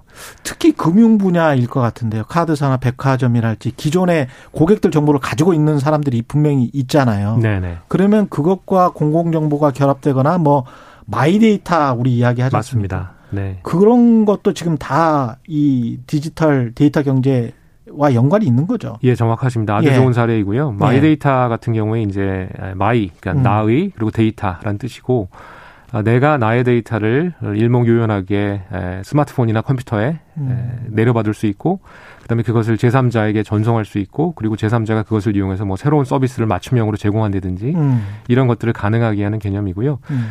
말씀하신 대로 금융권 중심으로 지금 이제 활발히 추진이 되고 그렇죠. 있고 예. 어, 여러 분야에 걸쳐서 우리나라가 마이데이터 정책을 펴고 있는데 네. 예, 굉장히 어, 세계적으로도 유례가 드문 그런 어. 일이라고 볼 수 있겠습니다. 그러다 보니까 이제 시민단체들은 금융정보랄지 이런 것들이 좀 민감하니까 이게 프라이버시 문제도 있고 보안 문제도 있고 그 이야기를 많이 하거든요. 이 부분은 어떻게 보세요? 예, 언제나 이제 활용과 예. 어, 개인정보 보호 같이 추구해야 될 중요한 가치이고요. 음. 어, 가장 안전하게 그리고 가장 잘 활용하는 그런 비전을 바탕으로 해서 이제 정보 보호나 아, 아니면 개인 뭐 프라이버시나 이런 걸 존중하면서 반면에 혁신적인 기술의 어떤 적용을 통해서 국민 생활을 편리하게 하고 많은 부가가치를 창출할 수 있도록 하는 활동도 역시 중요하다고 볼 수 있겠습니다. 예. 조금 더 우리 실생활의 구체적인 사례 같은 거를 소개를 해 주시면 그리고 이제 사 4차 산업혁명위원회 와 관련된 이야기들도 좀 프로젝트 같은 것들도 있으면 좀 소개를 해 주시면 도움이 될 것 같습니다. 이해하는데. 예, 사차위 예. 같은 경우에 아까 말씀드렸던 그런 사차 산업혁명 기술과 관련된 예. 여러 가지 정책들을 발굴을 하고 심의 조정하는 기능 그리고 이제 그런 신기술이 도입되다 보면 어, 다툼이 있을 수 있거든요. 예. 가장 대표적인 사례가 이제 수년 전에 있었던 타다 사례입니다. 아, 예, 그래서 그런 것들에 대한 예. 어, 뭐 규제나 아니면 그 음. 이해 당사자들 간의 어떤 그렇죠. 사회적 합의를 도출하는 그런 역할도 저희가 하고요. 어. 예, 그리고 뭐 대정부 권고안 민간에서 이러이러한 수요가 있으니 그런 것들을 조금 어, 정책화해서 풀어달라라고 하는 그런 것들 전달을 하고요. 그리고 무엇보다 저희가 어, 작년부터 국가의 음. 데이터 컨트롤 타워 역할을 맡았습니다. 예. 그래서 대표적인 프로젝트 과제가 데이터 119라고 하는 프로젝트가 있고요. 예. 아, 그 안을 보시면 이제 뭐 국민들이 예, 편리를 느끼실 수 있는 그런 아홉 가지 서비스 음. 그리고 디지털 경제, 데이터 경제로 나아가기 위해서 국가적으로 필요한 11개의 과제 이렇게 예, 20개의 항목으로 되어 있습니다. 이게 타다 같은 이야기를 하시니까 이제 기억이 나는 게 이게 결국은 이제 노동 문제랑 연결이 될 수밖에 없고 그다음에 이제 플랫폼 기업이 발전을 하면서 과거의 제조업보다는 아무래도 고용 지수가 떨어지기 때문에 고용 유발 효과가 떨어지기 때문에 이게 너무 발전을 해버리면 그러면 어떻게 하지? 이게 교육과 노동과 이런 것과 다 연관이 돼 있을 것 같은데 어떻게 보세요? 이 부분은? 예, 맞습니다. 그래서 예. 최근에 플랫폼 이슈가 특히 온라인 플랫폼 이슈가 아주 첨예하게 예, 음. 그 대두가 되고 있는데요. 플랫폼이라고 하면 사실은 굉장히 다양한 의미를 가집니다. 예. 예를 들면 뭐 전기 자동차의 그 뼈대가 되는 것도 플랫폼이라고 하고 어, 그렇죠. 예, 그 예. 외에도 많은 의미가 있는데 예. 요즘 이제 많이 얘기가 되는 것은 온라인 플랫폼. 예를 음. 들면 우리나라의 네이버나 카카오, 어, 쿠팡이나 뭐 배달의 민족 같은 그런 서비스. 예. 그리고 해외에는 구글이나 아마존 같은 사례 생각해 보시면 어. 그런 플랫폼을 쉽게 이제 이해하실 수 있으실 거고요. 예. 그리고 방금 말씀해 주신 대로 이 플랫폼이라는 것을 통해서 많은 그 수요자와 공급자가 음. 가상 공간에서 만나서 이제 물건을 사고 팔거나 그렇죠. 아니면 뭐 엔터테인먼트를 제공하고 즐기거나 이런 일이 일어나는데 예. 그러다 보니까 이제 좋은 점은 여러 가지 편리함 그리고 음. 혁신적인 기술이 우리 삶에 파고들 수 있다는 점이 있는데 이제 뭐 종속되는 그런 이슈도 있습니다. 그렇죠. 네, 그래서 일자리 문제나 이런 것들도 언제나 나오고 있는 그런 이슈죠. 그 이게 지폐랄지 메타버스랄지 나중에 그 payment system이랄지 지불 결제랄지 이런 것들과도 다 연결이 돼서 아 이게 금융 산업에 미치는 영향도 만만치가 않겠다. 그리고 이제 저는 뭐 기자로서 아 좀 실업 문제도 약간 걱정이 되는 게 사실이거든요. 그렇게 네. 생각을 해보면 전 분야에 지금 미칠 것 같기 때문에 영향이 아 근데 이쪽으로 가긴 가야 되는데 참 로드맵을 만드시는데 쉽지는 않을 것 같습니다. 고민이 많으실 것 같아요. 예, 이 어떻게 보면 뭐 글로벌 흐름 우리가 예. 피할 수 없는 그런 흐름이고요. 음. 그리고 이게 네 번째 산업혁명이니까 사실은 비슷한 문제가 전에도 있었습니다. 그러니까요. 1차 때 예를 들면 뭐 마부들이 자동차가 나옴으로써 어떻게 될 거냐라고 하는 이슈들 그 빨, 빨간 깃발. 그렇습니다. 예. 예. 그래서 이런 그 일자리와 신기술 어, 이런 그 이슈는 사실 상존해 왔고요. 그렇죠. 그런 것들을 어떻게 하면 잘 해결해서 슬기롭게 새로운 어, 기술 혁신의 어, 파도에 잘 올, 어, 그 타느냐 그것이 어. 굉장히 중요하고 반면에 일자리나 아니면 여러 가지 그런 고려도 충실히 해야 되고요. 그렇기 위해서 사실은 저희 4차 산업혁명위원회가 역할을 음. 하고 있다 이렇게 생각해 주시면 되겠습니다. 잘 조정을 해 봐야 되겠네요. 네네. 시간과 속도의 문제도 있군요. 이게 분명히. 그렇습니다. 예. 국방 분야에서도 이게 연관이 될까요? 예, 국방도 굉장히 중요한 그런 디지털 전환의 대상이고요. 예. 어, 사실 4차 산업혁명위원회가 여러 부처와 합동으로 많은 디지털 전환 관련된 과제를 수행을 이제 해왔습니다. 음. 아, 그래서 이제 오늘 사실은 4차 산업혁명위원회 전체 회의가 열리고 의결될 안건 중에 하나가 스마트 국방과 관련된 내용인데요. 아까 제가 말씀드렸던 4차 산업혁명의 핵심적인 기술, 데이터, 네트워크, 인공지능, 이것을 음. 국방에 접목해서 이제 더 스마트한 그런 더 강군으로 거듭나기 위한 여러 가지 예, 그 정책을 담고 있고요. 예. 무엇보다 이제 그 장병을 위한 AI와 데이터 교육 내용이 이번에 포함되어 있습니다. 어. 그래서 이스라엘의 사례를 보면 어 이제 군 복무 기간에 많은 지식을 새롭게 습득을 하고 그것을 바탕으로 스타트업을 이제 새로 시작한다든지 아, 군 복무 기간에 맞습니다. 예. 그래서 많은 배움의 기회를 제공하는 그런 아주 좋은 사례를 좋네요. 이제 예, 예. 마찬가지로 우리나라도 우리 젊은이들이 군대에 복무할 때 예. 이제 뭐 나라를 지키는 훌륭한 일 그리고 어, AI나 빅데이터와 같은 사회적 요구가 높은 그런 분야에 대한 음. 지식을 습득할 수 있는 기회를 제공함으로써 어, 많은 장병들에게 좋은 기회가 제공될 것으로 그렇게 생각을 합니다. 그리고 4차 혁명위가 지금 추진하고 있는 주요 사업 가운데 하나가 미개방 핵심 데이터 개방인데 네네. 이게 뭐죠? 미개방 지금 아직 개방되지 않은 핵심 데이터를 차차 개방을 하겠다. 예, 아까 이제 예, 공공 데이터, 공공 데이터. 말씀해 주셨는데 예. 마찬가지로 이제 우리나라 정부가 공공 데이터 개방을 위해서 많은 노력을 해왔습니다. 음. 물론 아직 이제 부족하다고 느끼시는 그런 면도 있을 텐데 네. OECD 국가 중에서 보면 우리나라의 어떤 공공 데이터 개방률은 상당히 높은 편이고요. 예. 그럼에도 이제 물론 여러 가지 지적이 있듯이 계속 음. 지속적인 개방을 해와야 되고 음. 그런데 이런 데이터들 중에는 개방을 해도 되는데 음, 어떤 개방. 오해 때문에 그렇죠. 개방이 안 되었거나 오랜 기간 민간이 원했음에도 개방이 안 되고 있는 그런 데이터들이 있었습니다. 그래서 그런 것들을 4차 산업혁명위원회에서 하나씩 이제 개방하는 그런 과정을 밟고 있고요. 예를 들면 이제 개인에게 주민등록번호가 있듯이 예. 기업에는 사업자 등록번호가 있는데 음. 이것이 주민등록번호하고는 좀 다른 성격을 가집니다. 주민등록번호는 아주 중요한 민, 아, 그 개인 정보이지만 예. 사업자 등- 등록번호는 그렇지가 않거든요. 음. 그래서 사업자들을 특정할 수 있는 고유의 예, 정보인 사업자 등록번호가 있으면 아주 편리하게 예, 이제 우리가 활용을 할 수 있습니다. 예. 예를 들면 뭐, 뭐 어떤 같은 이름을 갖는 여러 식당이 있을 수 있는데 음. 그들의 사업자 등록번호는 모두 다르죠. 어. 일부 어, 식당은 아, 뭐 폐업을 했을 수도 있고 이전을 했을 수도 그렇죠. 있는데 예, 여러 가지 불편함이 같은 이름을 씀으로써 있을 수 있는데 사업자 등록번호를 활용하면 정확하게 고유의 번호가 사업자에 예, 부여가 된 음. 그런 것이기 때문에 여러 가지 오해 소지 없이 쓸 수 있고요. 그리고 부동산과 관련된 정보도 이제 그렇죠. 기존의 에, 주택 위주로 그렇게 음. 공개가 돼 있던 것을 사업하시는 입장에서 보면 여러 음. 가지 이제 에, 기업 활동에 관련된 부동산 정보 이런 것들도 공개를 할 수 있고요.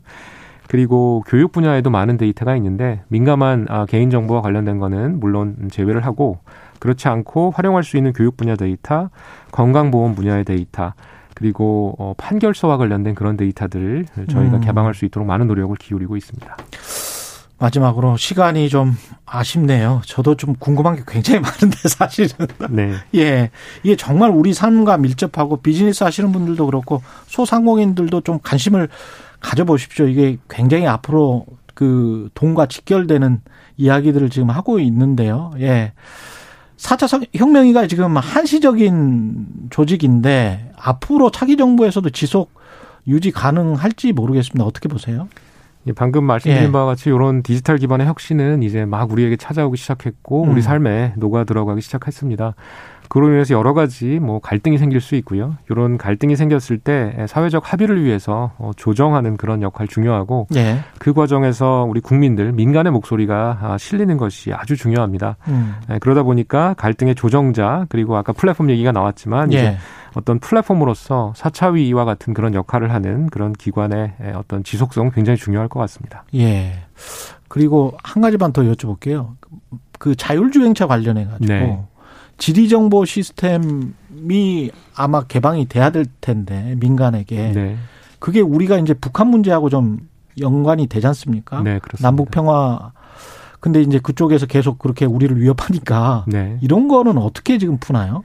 그래서 이제 다른 나라와는 조금 다른 그런 면이 있고요. 예. 그래서 이제 국가적 안보나 음. 아, 이런 거와 관련돼 있는 핵심적인 그런 정보들은 당연히 보호가 되어야 될 것이고요. 예. 그렇지 않고 민간이 활용할 수 있고 이를 통해서 여러 가지 예, 편리함을 어. 추구할 수 있는 그런 정보에 대해서는 어, 공개되는 것이 예, 바람직하다라고 생각합니다. 알겠습니다. 여기까지 듣겠습니다. 대통령 직속 4차 산업혁명위의 윤석노 위원장님이었습니다. 고맙습니다. 감사합니다. 오늘 하루 이슈의 중심. 당신의 아침을 책임지는 직격 인터뷰. 여러분은 지금 KBS 일라디오 최경영의 최강 시사와 함께하고 계십니다. 네, 정부를 맡게 되면 이재명의 민주당이 아닌 김대중 노무현 민주당과 협치하겠다. 상당히 의미 있는 이야기입니다. 윤석열 국민의힘 대선 후보가 요새 현장마다 새로운 말들을 쏟아내고 있는데요. 김병민 국민의힘 선대본 대변인 전화로 연결돼 있습니다. 안녕하세요. 예, 안녕하세요. 반갑습니다. 예, 굉장히 바쁘시죠? 네, 이제 선거가 며칠 안 남아서 그렇죠. 이제 현장에 나와 있습니다. 지금 어디세요? 어, 지금 전북 부안에 있습니다. 아, 전북 부안에. 어제부터 네. 예, 오늘까지 서해안에 따라서 1박 2일 유세 일정이 있고요. 음, 어제는 충남에서 익산까지 어, 유세 일정이 진행됐고 오늘은 정읍에서 이 목포 그리고 김대중 전 대통령의 생가가 있는 하이도까지 방문 예정이라 지금 출발 적- 직전에 있습니다. 예. 지금 저 윤석열 국민의힘 후보와 계속 지금 밀착 동행을 하고 계시는 거잖아요. 김명민 예, 맞습니다. 예, 대변인 바로 옆에 계속 보이더라고요. TV 카메라에 비추. 관심 있게 봐주셔서 그런 것 같은데요. 예, 민심은 어떠 어떻게 그 느끼고 있습니까? 계속 현장에 아, 있으니까. 뭐 정권 교체를 바라는 민심이 윤석열 후보한테 국권이 모여져 있는 것은 꽤 오래된 사실이고요. 예. 이제는 정권 교체를 넘어서 그 다음 좀 새로운 미래를 윤석열 후보에게 기대하는 모습들이 있는 것 같습니다. 음, 어, 유세 현장을 찾으면 음, 윤석열 후보의 메시지에서 어, 대구를 찾아서도 호남의 얘기를 하기도 하고요. 예. 또 충청을 찾아서도 영남과 호남의 얘기를 하고 음, 호남에서도 충청과 영남의 얘기를 합니다. 예. 그러니까 말 그대로 어, 오랜 기간 동안 분열돼 있고 어, 반으로 나눠져 있던 과거를 좀 우리가 치유하고 음, 새로운 미래를 가기 위한 국민통합 정신이 너무 필요하다. 이렇게 지역주의 극복을 위한 노력들 그리고 새로운 미래로 나아가기 위한 공정과 상식에 대해서 후보의 유세 내용들이 상당히 많이 들어가 있는데요. 현장에서도 호응이 꽤 좋은 것 같고 실제 집권을 하게 되더라도 어, 과거에 있었던 정부의 좋은 모습들을 다 담아서 어, 지금보다 훨씬 더 국민들의 상식에 맞춰진 정부를 끌고 가겠다는 의지를 현장에서 피력하고 있고 여기에 대해서 어, 특정 정당과 어, 특정 정치인에 대해서 지지하고 계셨던 유권자분들도 크게 호응하고 환호성을 보내주고 있다고 저는 피부로 느끼고 있습니다. 그래서 이게 지금 보니까 어떤 그 전략적인 발언이셨던 것 같은데 윤석열 후보가 정부를 맡게 되면 이재명의 민주당이 아닌 김대중 노무현의 민주당과 협치하겠다.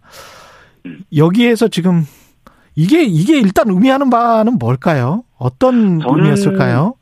일부에서는 음, 선거 국면을 두고 여권이 자중질환에 빠져 있으니 예, 전략적으로 이런 선택을 한 것 아니냐 이렇게 평가하는 분들도 있겠습니다만은 예, 제가 이제 윤석열 후보와 한 1년 가까이 정치를 함께 해오면서 보고 있는 윤석열 후보는 실제로 노무현 전 대통령을 좋아하고 어, 또 김대중 전 대통령이 걸어왔던 길에 대해서 늘 높게 평가하는 모습들을 함께 지켜봤거든요. 예, 그러니까 노무현 전 대통령은 개혁, 8번이 상징이고 음, 또 지역주의 타파의 상징 아니겠습니까? 예, 김대중 전 대통령은 평화와 인권, 민주주의, 또 현실적인 경제 정책으로 IMF를 극복한 대한민국의 지도자고요. 음, 이런 좋은 측면들을 가지고 정당이 모습들을 국민께 희망을 줘야 되는데 예, 지금 현재의 민주당의 모습들 또 대장동으로 점철돼 있었던 이재명 후보가 이끌어왔던 지난 기간들을 돌아보게 되면 음, 공정과 상식에 어긋나도 한참 어긋난다는 지적이 적지 않습니다.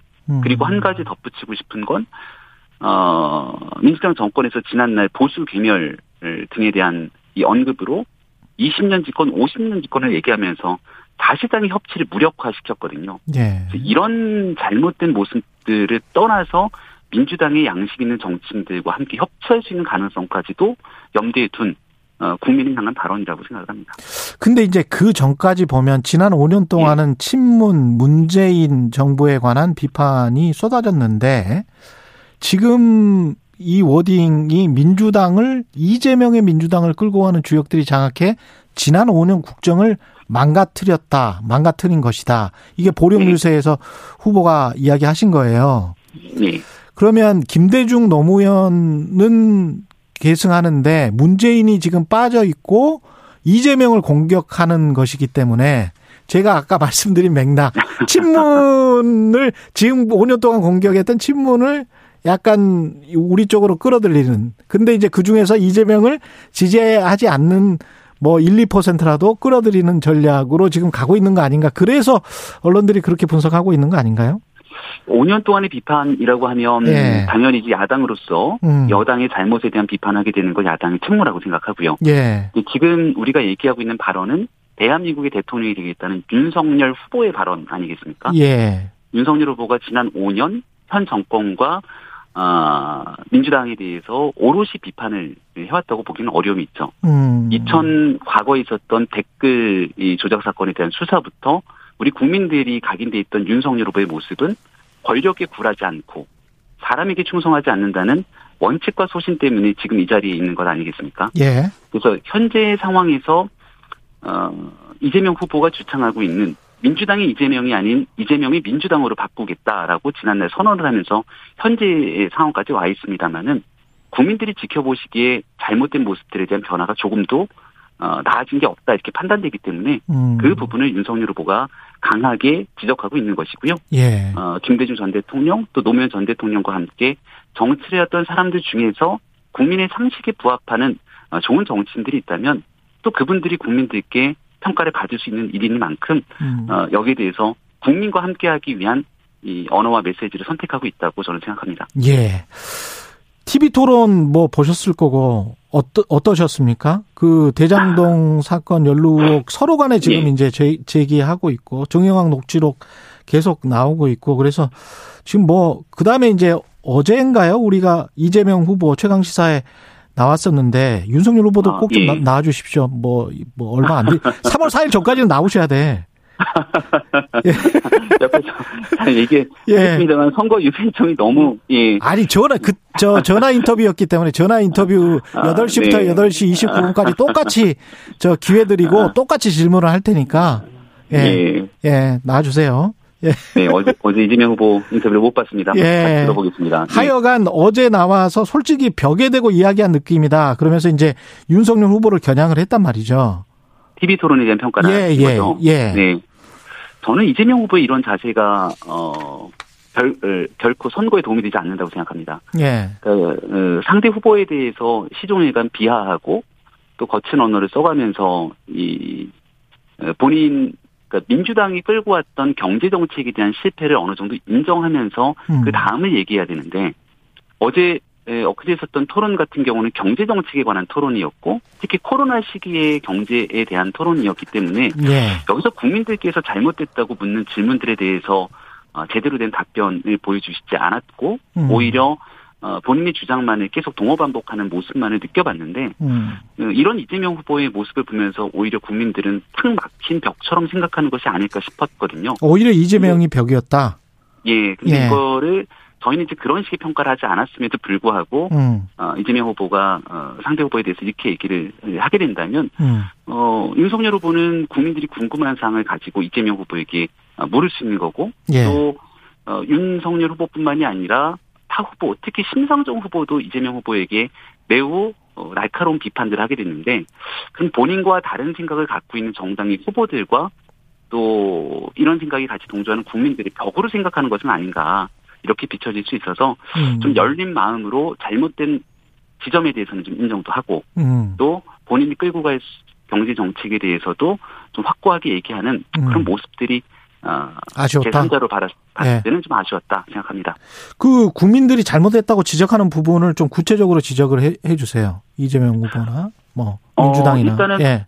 그 경제 정책에 관련된 코로나 문제에서는 예. 사실상 확장적 재정 정책으로 굉장히 많은 재원을 투입했음에도 불구하고 여기에 대해서 손실 보상을 비롯한 음. 소상인들의 어려움을 극복하지 못했고 또 코로나 위기를 바로잡는데 한계가 있었다는 게 많은 평가 아닙니까? 예. 그렇기 때문에 초창기에 손실 보상이 주력해야 된다. 이렇게 음. 얘기했던 야당의 지적이 있음에도 불구하고 예. 굉장히 많은 재원들이 효율적으로 활용하지 못했던 측면이 있죠. 근데 음. 여기 이제 토론 과정에서 이재명 후보는 지역 화폐를 언급을 꺼내면서 이 또한 경기도에서 지원했던 효과가 있는 것처럼 말씀을 주셨는데 예. 어, 전형적으로 잘못된 사실관계에 대한 정권에 대한 실패 그리고 음. 경기도에서도 이 부분에 대해서 효과적으로 국민들께 대안을 제시하지 못했던 부분에 대한 확실한 인정 예. 그리고 난 다음 그 미래를 얘기해야 되는데요. 현재 국회에서 이제 얼마 전 추경이 통과됐던 어, 상황들처럼 그 실제로 국민들께 과거에 말, 말씀드렸던 민주당의 모습과는 현재 소상공인들을 위해서 주겠다는 손실보상의 입장이 상당히 다르지 않습니까? 음. 윤석열 후보가 아, 대통령이 당선되면 50조 긴급재원을 편성해서 소상공인의 어려움을 해결하겠다고 얘기한 다음부터 또 입장이 변화하게 되는데 예. 이런 일들에 대한 솔직한 인정들은 보이지 않는 어, 측면들이 있기 때문에 예. 여기에 대해서 말씀을 드린 겁니다. 그리고 그 김건희 씨 그 도이치모터스 주가 조작 의혹과 관련해서 경향 한겨레 뉴스타파 SBS 지금 다 보도를 하고 있는데요. 예. 관련해서 이게 지금 그동안에 나왔던 해명과는 전혀 다른 사실이 나오고 있는데 어떻게 보세요? 캠프에서는? 선거가 이제 다음 주 금요일이면 아마 사전 투표가 진행될 겁니다. 예. 한 일주일 정도밖에 남지가 않았죠. 실질적인 투표일까지. 음. 그래서 그 선거를 앞두고서는 정확하게 확인될 수 있는 내용들 음. 이런 내용들이 아닌 상태 속에서 네거티브 공세가 아, 극성을 부려왔던 것이 지난날의 현실인데 2년 넘게 수사해 왔던 건을 가지고 정확히 기소도 하지 못했던 내용들을 또 새로운 일이라고 선거 직전에 꺼내서 국민들에게 아, 상당한 부분 후보에 대한 흠집 내기를 시도하는 것 아니냐 이런 우려를 지우기가 굉장히 어려운데요. 예. 여기에 대해서 이제 조금 뒤에 선대본에서 어, 현재 어, 공소장이 첨부된 범죄 일감표. 유출해서 예. 나왔던 내용들 그리고 피의 사실 공표 또 구체적 거래 관련 사항 뭐 이런 여러 가지 내용들에서 상당히 오류가 있는 측면들을 좀 음. 여기에 대한 정리된 내용들을 아마 선대본에서 발표를 할 겁니다. 제가 아. 지금 현장에 나와 있어서 그 그렇군요. 내용은 아마 여의도에 있는 선대본에서 예. 오늘 오전 오늘 중으로 아마 그 정리된 내용들이 얘기가 나올 겁니다. 마지막으로 어떻게 보십니까? 말씀하신 대로 뭐 얼마 안 남았는데 유권자의 표심을 예. 결정지을 변수 뭘까요? 저는 거의 많은 유권자분들께서 어, 어느 정도 마음을 굳히신 게 아닌가 이런 생각을 가지고 있는데요. 예. 예, 음, 후보에 대한 능력과 자질, 또 현 정권에 관한 문제, 어, 그리고 그 이후 새로운 나라에 대한 기대, 희망 이런 부분들을 어느 정도 다 인지하고 계신 것 같습니다. 네. 나머지는 후보들이 어, 남은 기간 어, 그동안 해왔던 일들을 어, 차분하게 정리하면서 음. 유권자분들께 얼마나 더 진솔하게 진실하게 다가서는지 그 진정성 하나가 남아 있다고 생각합니다. 예. 김병민 국민의힘 손대본 대변인이었습니다. 고맙습니다. 예, 고맙습니다.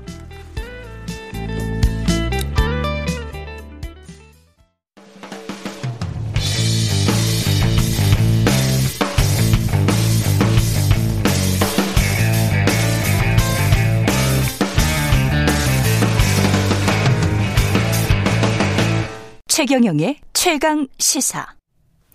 네, 세계 이목이 러시아와 우크라이나에 집중돼 있습니다. 전면전 직전인 상황인 것 같은데요. 미국을 비롯한 서방 국가는 국제법 위반이다. 이렇게 말하면서 경제적인 제재에 나섰는데요. 지금 상황 한국외국어대학교 우크라이나어과의 올레나 쉐겔 교수님 전화로 연결돼 있습니다. 안녕하세요. 네, 안녕하세요. 예, 교수님 고향이 우크라이나시잖아요.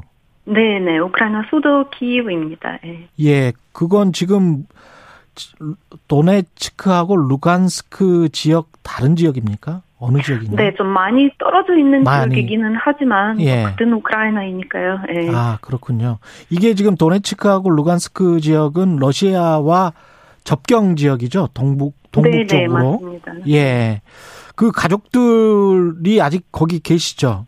우크라이나에. 네, 우리 부모님은 우크라이나에 계셔서 저도 걱정하는 마음이 굉장히 많죠. 말로 표현할 수 없습니다. 예. 그리고 뭐 동생도 있고 어린 조카도 있고 다 지금 키우에 있습니다. 예. 키프 키프에 있다고 말씀하셨죠? 키프. 네네. 예.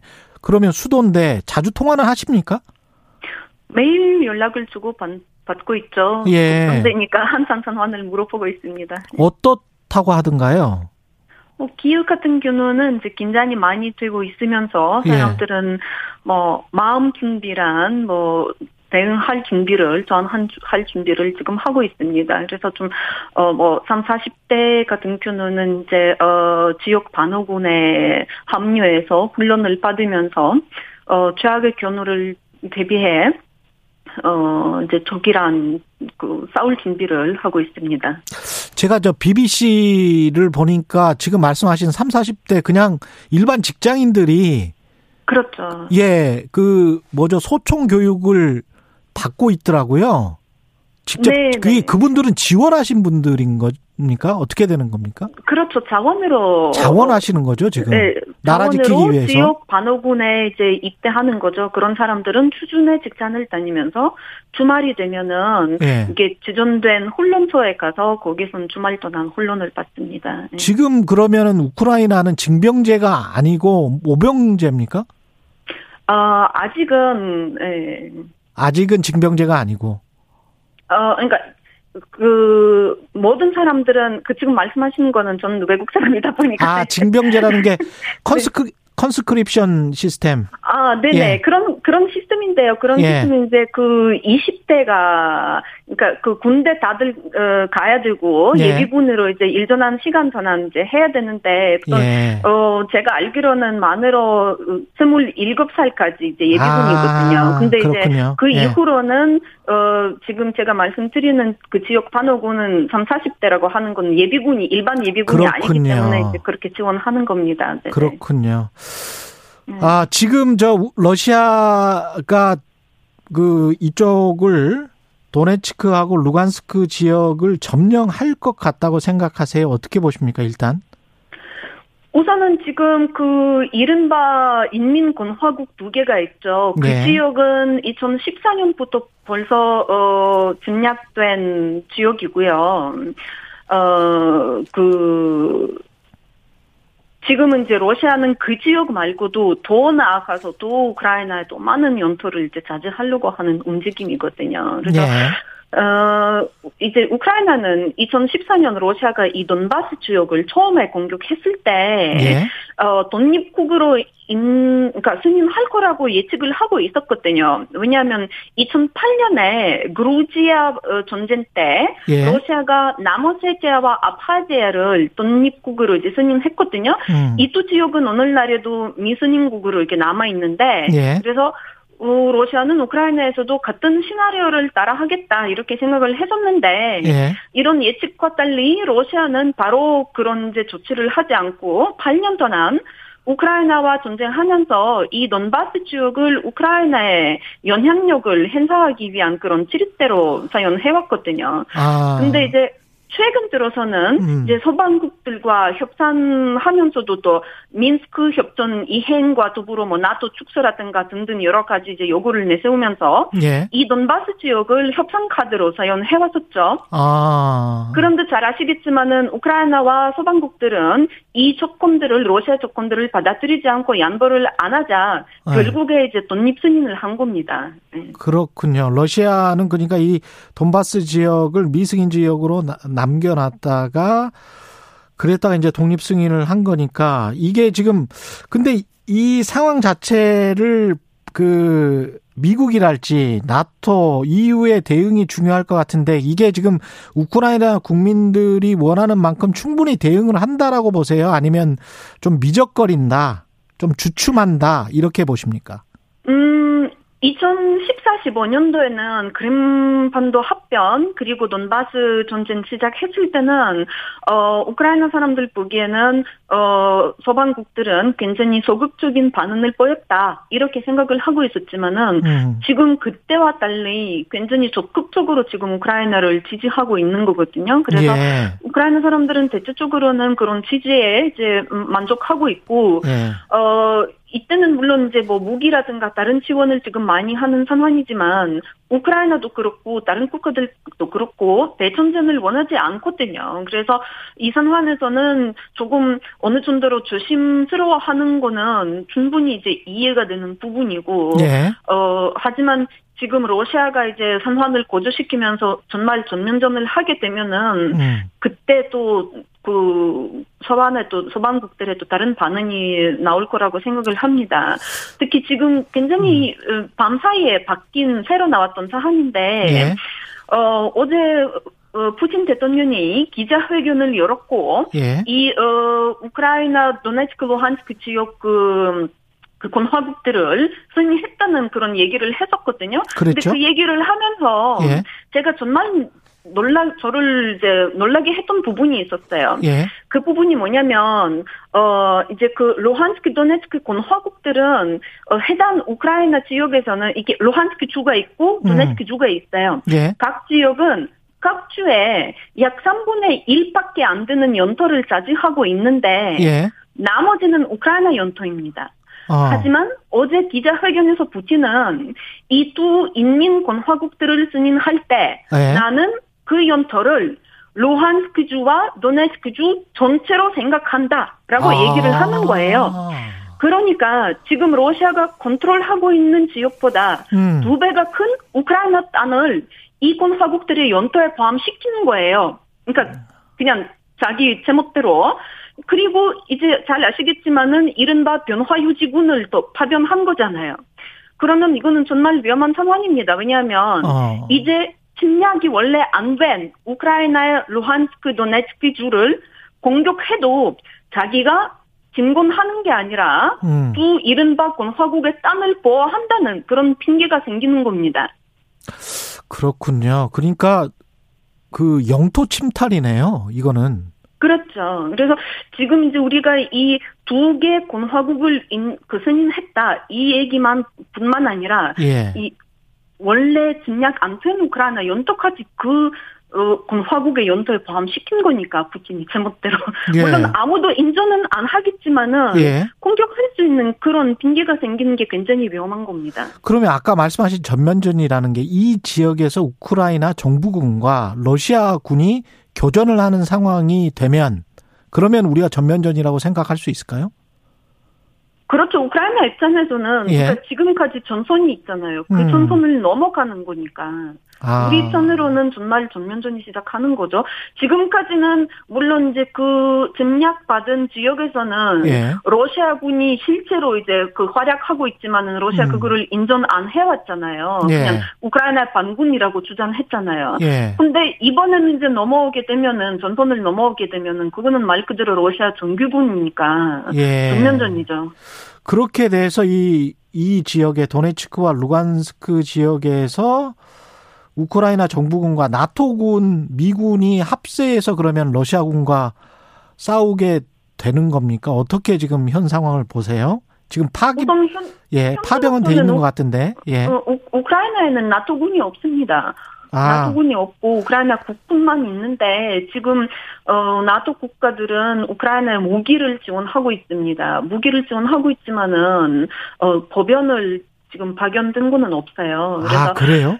예, 예, 예. 그래서 제가 어디 보도해 보니까 접경 지역에 미군이 와 있던데요.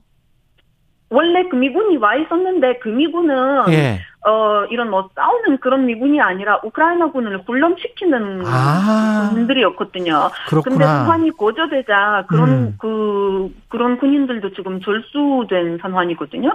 예, 그래서 전면전 하게 되면은 과연 이제 나토군이 실제로 우크라이나에 파견될지는 한번 지켜봐야 되겠지만은 지난주까지만 해도 바이든은 우리가 우크라이나에 무기 등 지원을 하겠지만 음. 우리 군인들을 파견하지 않겠다 이렇게 이제 얘기를 했었는데 음. 뭐 워낙 상황이 급하게 바뀌고 있는 거라서 어떻게 될지는 한번 지켜봐야 될 것 같습니다. 그 러시아 푸틴은 왜 이러는 걸까요? 의도가 뭐라고 생각하세요?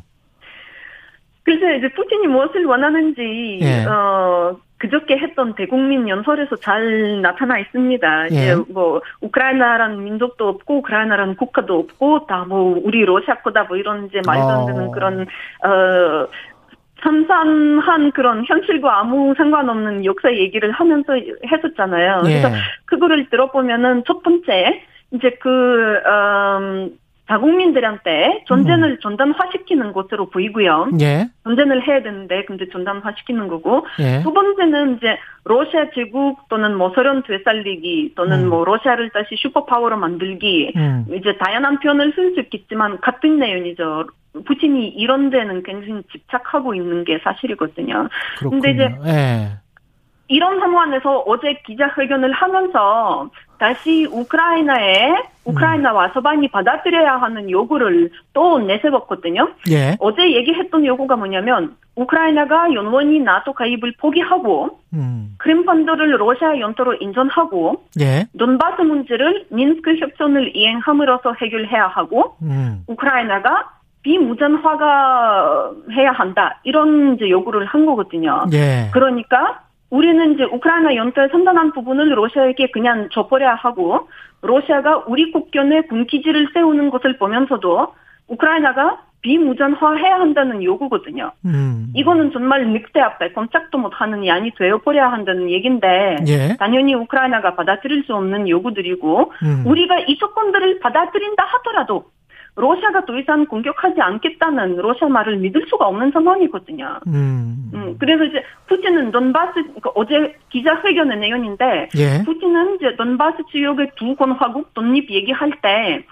민스크 협정이 무효화되었다 이런 말을 하고 바로 5분 뒤에 우크라이나가 민스크 협정을 이행, 이행해야 한다는 말을 했습니다. 음. 이런 사람의 조건을 받아들여 그 약속이 지켜줄 것이라고 믿을 바보가 이제 어디 있겠습니까?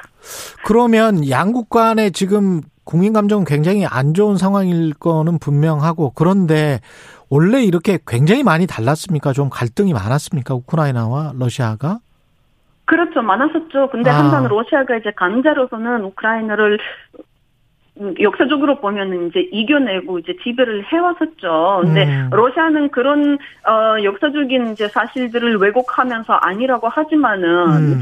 이게 역사라고 하는 거는 역사학자가 해야 되는 거지 그렇죠. 정치인이 하는 게 아닙니다. 그렇죠. 이제 예. 어, 사실은 그 지금 역사 얘기를 길게 할 수 없지만은 네. 우크라이나는 러시아의 어그 러시아를 굉장히 오랫동안 저항해왔습니다. 예, 알겠습니다. 그리고 그런 지금 마지 막으로 이런 상황에서 대통령과 국민들이 똘똘 뭉쳐서 러시아에 저항하겠다.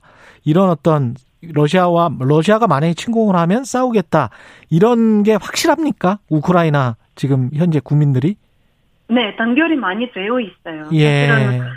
우크라이나 사람들은 이만큼 대결 될 수 있다는 거는 저도 굉장히 예. 어, 의외입니까? 음, 보기 보기 좋아요. 복? 예. 아, 보기 좋습니까? 당연히, 어, 예. 당연히 그렇게 해야 된다 생각합니다. 그래서 예. 사실은 이제 그 뭐 우크라이나 대통령에 대해서 우크라이나 사람들 어떻게 생각하냐 이런 질문을 여기서 저기서 이제 많이 받고 있는데 음. 사실 요즘에 보면은 정치적인 자유가 있지만 음. 우선 이 상황에서는 그런 자유를 다 버리고 음. 같이 뭉쳐서 러시아를 이제 그 우리가 잘 저항하고 문제가 해결되면 그때 뭐 전체 얘기를 하자 이런 분위기입니다. 근데 저 우크라이나 국민들의 생각과는 달리 이제 국제 관계가 좀 냉정하지 않습니까? 그래서 이게 만약에 상황이 나토를 가입 못하게 된다면 이 상황에서 네. 원래는 이제 그거를 원했었는데 나토와 EU 가입을 그러면 그거를 네. 좀 약간 좀 미루고 전쟁을 피하는 그런 방식으로 갈 수도 있나요? 아니면 아닌 것 같습니까? 그거는. 어, 뭐, 저는 우크라이나 외교부가 아니라서 확실하게 말씀을 드릴 수 없지만은, 예. 근데 상황을 보면은, 사실은 정말 이 어, 문제를 그걸로 해결할 수 있으면은 우크라이나는 얼마든지 대화할 준비가 되어 있다고 생- 저는 보고 있습니다. 아.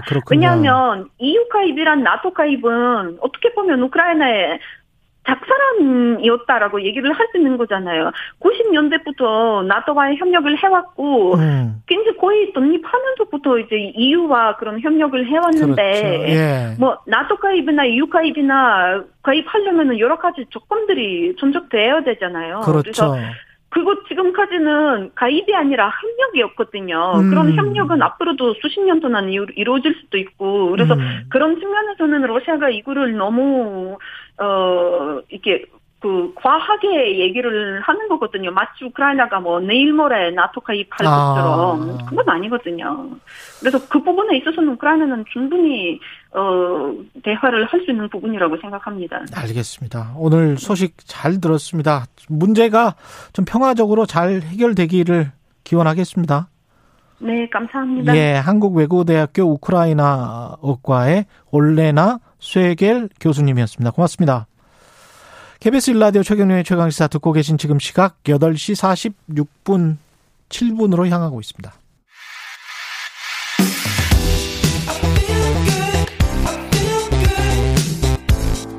세상에 이익이 되는 방송 최경영의 최강 시사 네, 지난 주말부터 사회적 거리두기가 일부 약간 완화됐고요. 그제는 국회에서 추경안 통과됐습니다. 그런데 2년여간 어려운 시간을 보낸 소상공인들의 상황은 뭐 이걸로 풀릴 것이다 이렇게 생각되지는 않고요. 코로나 피해 단체 연대 이재인 사무국장님 전화로 연결돼 있습니다. 안녕하세요. 네, 안녕하세요. 지난 9월에 우리 통화를 했었었죠. 인터뷰 하신 적 있었죠. 네. 예, 그때 그 사장님 가게 사무국장님도 가게를 운영하셨는데 그때 상황과 지금과는 어떻은가요? 일단 9월과 네, 지금 작년 9월에도 코인 노래 연습장을 제가 운영하고 있는데 음. 그때도 22시까지 영업이 됐었고요. 예. 그때 대비해서 그때가 한 지금보다 20% 정도 매출이 높았습니다. 그때가 왜냐면- 오히려 높았다. 네, 예. 왜냐하면 그때는 확진자 수가 좀 적었거든요. 지금보다. 음. 이게 지금 업종별로 뭐 그때도 이야기를 했습니다만은 상황이 좀 제각각일 것 같은데 이, 이, 뭐 피해자 단체 연대에서 뭔가 이렇게 조사해온 내용이 있을까요? 단계적인 일상 회복 전과 비교해서 어느 정도인지? 음, 지금 글쎄요, 뭐 저희 코인 노래 연습장만 얘기해 보면은 단계적 일상 회복과 비교해서 예. 대략 한 30% 정도 줄어갔는데 예. 그 가장 지금 타격이 큰 쪽이 아마 그 유흥이나 술집입니다. 예, 술집의 유흥이나 경우에는 술집, 예. 예, 왜냐하면 22시 이후에도 활성화되어 있는 업종이기 때문에 그쪽은 한 지금 70% 정도 매출이 줄은 걸로 파악되고 있습니다. 지금 폐업도 굉장히 많았었죠. 어땠습니까? 참고 참다가 이제 폐업이 지금 좀 많아지고 있는 것 같은데. 아, 근데 폐업의 경우에는 음. 이제 월세가 비싼 곳이 폐업이 상대적으로 상당히 많고요. 예. 예를 들어서 명동이나 뭐 이태원, 홍대 등일 텐데 음. 그 정부 통계로 말씀을 좀 드려야 될 것 같아요. 예. 근데 정부 통계는 의외로 폐업률은 비슷합니다. 아, 그래요? 12% 정도. 예, 근데 그 예. 이유가 뭐 계약 기간이 첫 번째이겠지만 음. 두 번째는 사업자 대출을 워낙 많이 받았거든요. 아, 폐업을 할래야 할 수가 없구나. 예, 폐업을 할 수가 없고 마지막으로는 아. 일상 회복에 대한 기대가 좀 있습니다. 음, 그렇군요. 그 사업자 대출을 너무 많이 받아서 폐업을 하면은 부도가 나게 되는 그런 상황이네요. 그렇게 되면. 네, 맞습니다. 그래서 그게 이제 한꺼번에 터져버리면 사회 문제가 될 거란 말이죠. 네.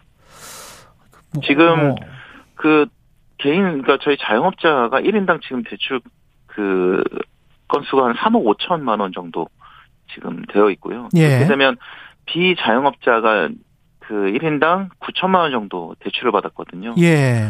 무슨 얘기냐면 4배 정도 더 받았고 예. 지금 작년 9월 말 기준으로 887조에 달하는 걸로 지금 정부에서 발표를 했습니다. 자영업만. 네네네 맞습니다.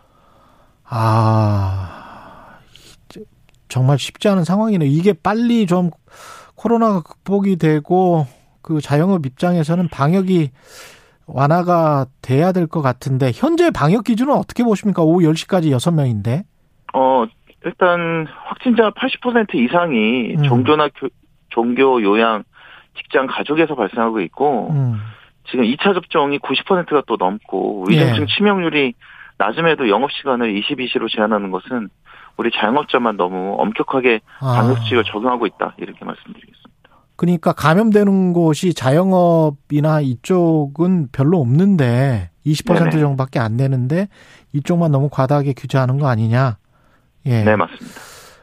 그, 참 쉽지 않은 결정이네요. 이게 그, 그동안의 경제적인 피해나 앞으로의 사회적 거리두기 어떤 점에 집중을 해야 한다고 보세요? 어, 일단은 당연히 첫 번째는 경제적 피해에 대한 부분에 그러니까 음. 결국 손실보상금이나 지원금에 우선적으로 집중을 해야 되고요. 예. 그래야지만 살아갈 수 있는 희망, 생명줄이 생기는 것이고요. 음. 그 다음이 거리두기나 방역수칙에 대한 어, 논의가 진행돼야 할 걸로 생각합니다. 지금 오후 10시까지 6명 이- 이걸로는 안 되고 그냥 24시까지 12시까지 그 과거처럼 거의 비슷하게 이렇게 풀어 풀어도 상관이 없다고 보십니까? 어떻게 보십니까? 어, 네네, 맞습니다. 음. 저희는, 저희가 주장하는 것은 최소 24시까지는 영업할 수 있게 해달라. 이 예. 부분을 저희가 주장을 하고 있는 겁니다. 그 인원수랄지 뭐 이런 거는 6명이면 되는 거고요. 네, 인원수 부분에 대해서는 사실 그 부분은 다음 얘기고요. 예. 왜냐하면 자영업자의 생명은 매출인데 예. 매출은 영업 시간과 직결이 됩니다. 그렇기 때문에 음. 최소 24시까지는 영업을 하게 해달라. 그게 저희의 일관된 주장입니다. 그리고 오후 10시와 12시가 그렇게 다른 것이냐 이렇게 이제 생각을 하실 것 같아요. 네네. 그 예. 부분은 이제 업종별로 상황이 다른데요. 음. 예를 들어서 식당과 카페 같은 경우는 이제 나름 주간에 좀 손님이 많은 편이고, 예. 그 다음에 유흥이나 술집, 그 다음에 뭐 노래 연습장, PC방의 경우에는 야간에도 손님이 많은 편이거든요. 그렇기 예. 때문에 이 영업 시간은 업종마다 좀 다르긴 하죠. 근데 일- 일부 방역 전문가랄지 의사분들은 이게 중증 환자가 너무 늘어나면 의료 체계 부담이 될 것이고 그렇게 되면 사망자 수가 늘어나는데 그거는 어떻게 감당할 수 있느냐 뭐 또 이런 주장이 지금 2년 동안 계속 팽팽하거든요. 네, 그 부분은 저희가 작년 9월에 예. 전국 보건의료노조랑 자영업단체가 함께 위드 코로나를 주장할 때, 음. 그 당시에 건강보험 재정흑자가 한 2조 정도를 예상을 했고요. 예. 그렇다면 이 건강보험 재정흑자를 활용해서 방역 인력과 확보를 늘리자 이렇게 주장을 했는데 방역 아. 당국에서는 여기에 대한 준비가 없이 바로 일상회복에 들어갔고요. 결국에는 음. 그 책임을 또 우리가 지금 지고 있는 상황입니다. 그렇기 때문에 음. 지금 방역 당국에서는 자 일상 회복의 의미는 이제는 그 뭐죠 위중증이나 치명률이 낮은 것은 이미 과학적으로 판명이 됐기 때문에 예. 확진자 수가 아니고 위중증 치명률에 기반해서 음. 방역 인력과 병상 확보를 시급히 어서 음. 빨리 로드맵을 제시해야 된다. 그 부분 예. 저희 주장하는 바입니다. 추경안은 처리됐는데 이번 추경안에 대해서는 어떻게 보십니까? 어, 글쎄요. 일단 작년 우선 제가 이 말씀을 드려야 될 것 같아요. 작년 7, 8, 9월 손실보상의 100만 원 미만이 음. 전체의 51%라는 점부터 말씀을 드려야 될 것 같고요. 전체 왜냐하면- 51%. 네. 예. 꽤 많은 액수를 받은 것으로 지금 잘못 알고 계신 분들이 대다수라서 이 부분을 일단 말씀드리고 예. 현재 손실보상의 경우에는 손해보정률이 100%가 아닌 90%라는 점도 납득이 사실은 좀 안 되고요. 예. 예, 그 다음에 월세 등 고정비용에 대한 보상이 없어서 좀 아쉽습니다. 아, 그 전체 51%라는 게 대상이 51%밖에 되지 않았다라는 말씀이시죠? 전체 대상 중에서 전체 그렇죠. 그러니까 네, 예. 손실보상의 대상자 중에서 51%가 100만 원 미만을 받았습니다. 100만 원 미만을 받았다. 네네. 그거 가지고는 뭐 힘들죠. 그걸로는 뭐 턱도 없는 것 같은데 제가 보기에도 네네. 다음 대통령은 어떻게 해야 될 것 같습니까? 누가 될지는 모르겠지만 소상공인 입장에서는 어, 일단은 지금 손실보상금과 관련해서 말씀을 드려야 될 것 같은데요. 예, 어, 손실보상금의 경우에는 일단 2020년 3월부터 그다음에 2021년 6월까지의 손실보상이 사실 없었거든요. 예, 예, 손실보상은 2021년 7월 이후가 지금 적용이고요. 그렇기 때문에 음, 2020년 3월부터 6월까지 손실 보상이 필요하고 그다음 폐업을 했거나 여행사 등의 그 사각지대에 대한 온전한 그렇죠. 손실 보상이 요구가 됩니다. 알겠습니다. 그리고 기간도 이제- 그렇고 업종도 그렇고 예. 네. 그리고 음, 또한 가지 아마 방역 수칙과 관련해서 말씀을 드려야 될 것 같은데요. 예. 아마 당연히 24시까지는 최소 허용을 해야 되고 음, 그다음에 지금 양당 대선 후보가 말씀하시는 게 뭐 스마트한 방역이다. 음, 그다음에 과학적 데이터에 기반한 방역을 하자. 이 부분을 말씀하고 계시는데요. 예. 예, 그렇기 때문에 지금 아까 확진자가 많이 나오는 곳에는 엄격한 방역 수칙을 시간이- 고작 예. 네, 예. 10%대에 불과한 데는 좀 완화된 방역 수칙 적용이 필요합니다. 코로나 피해 단체 연대 이재인 사무국장이었습니다.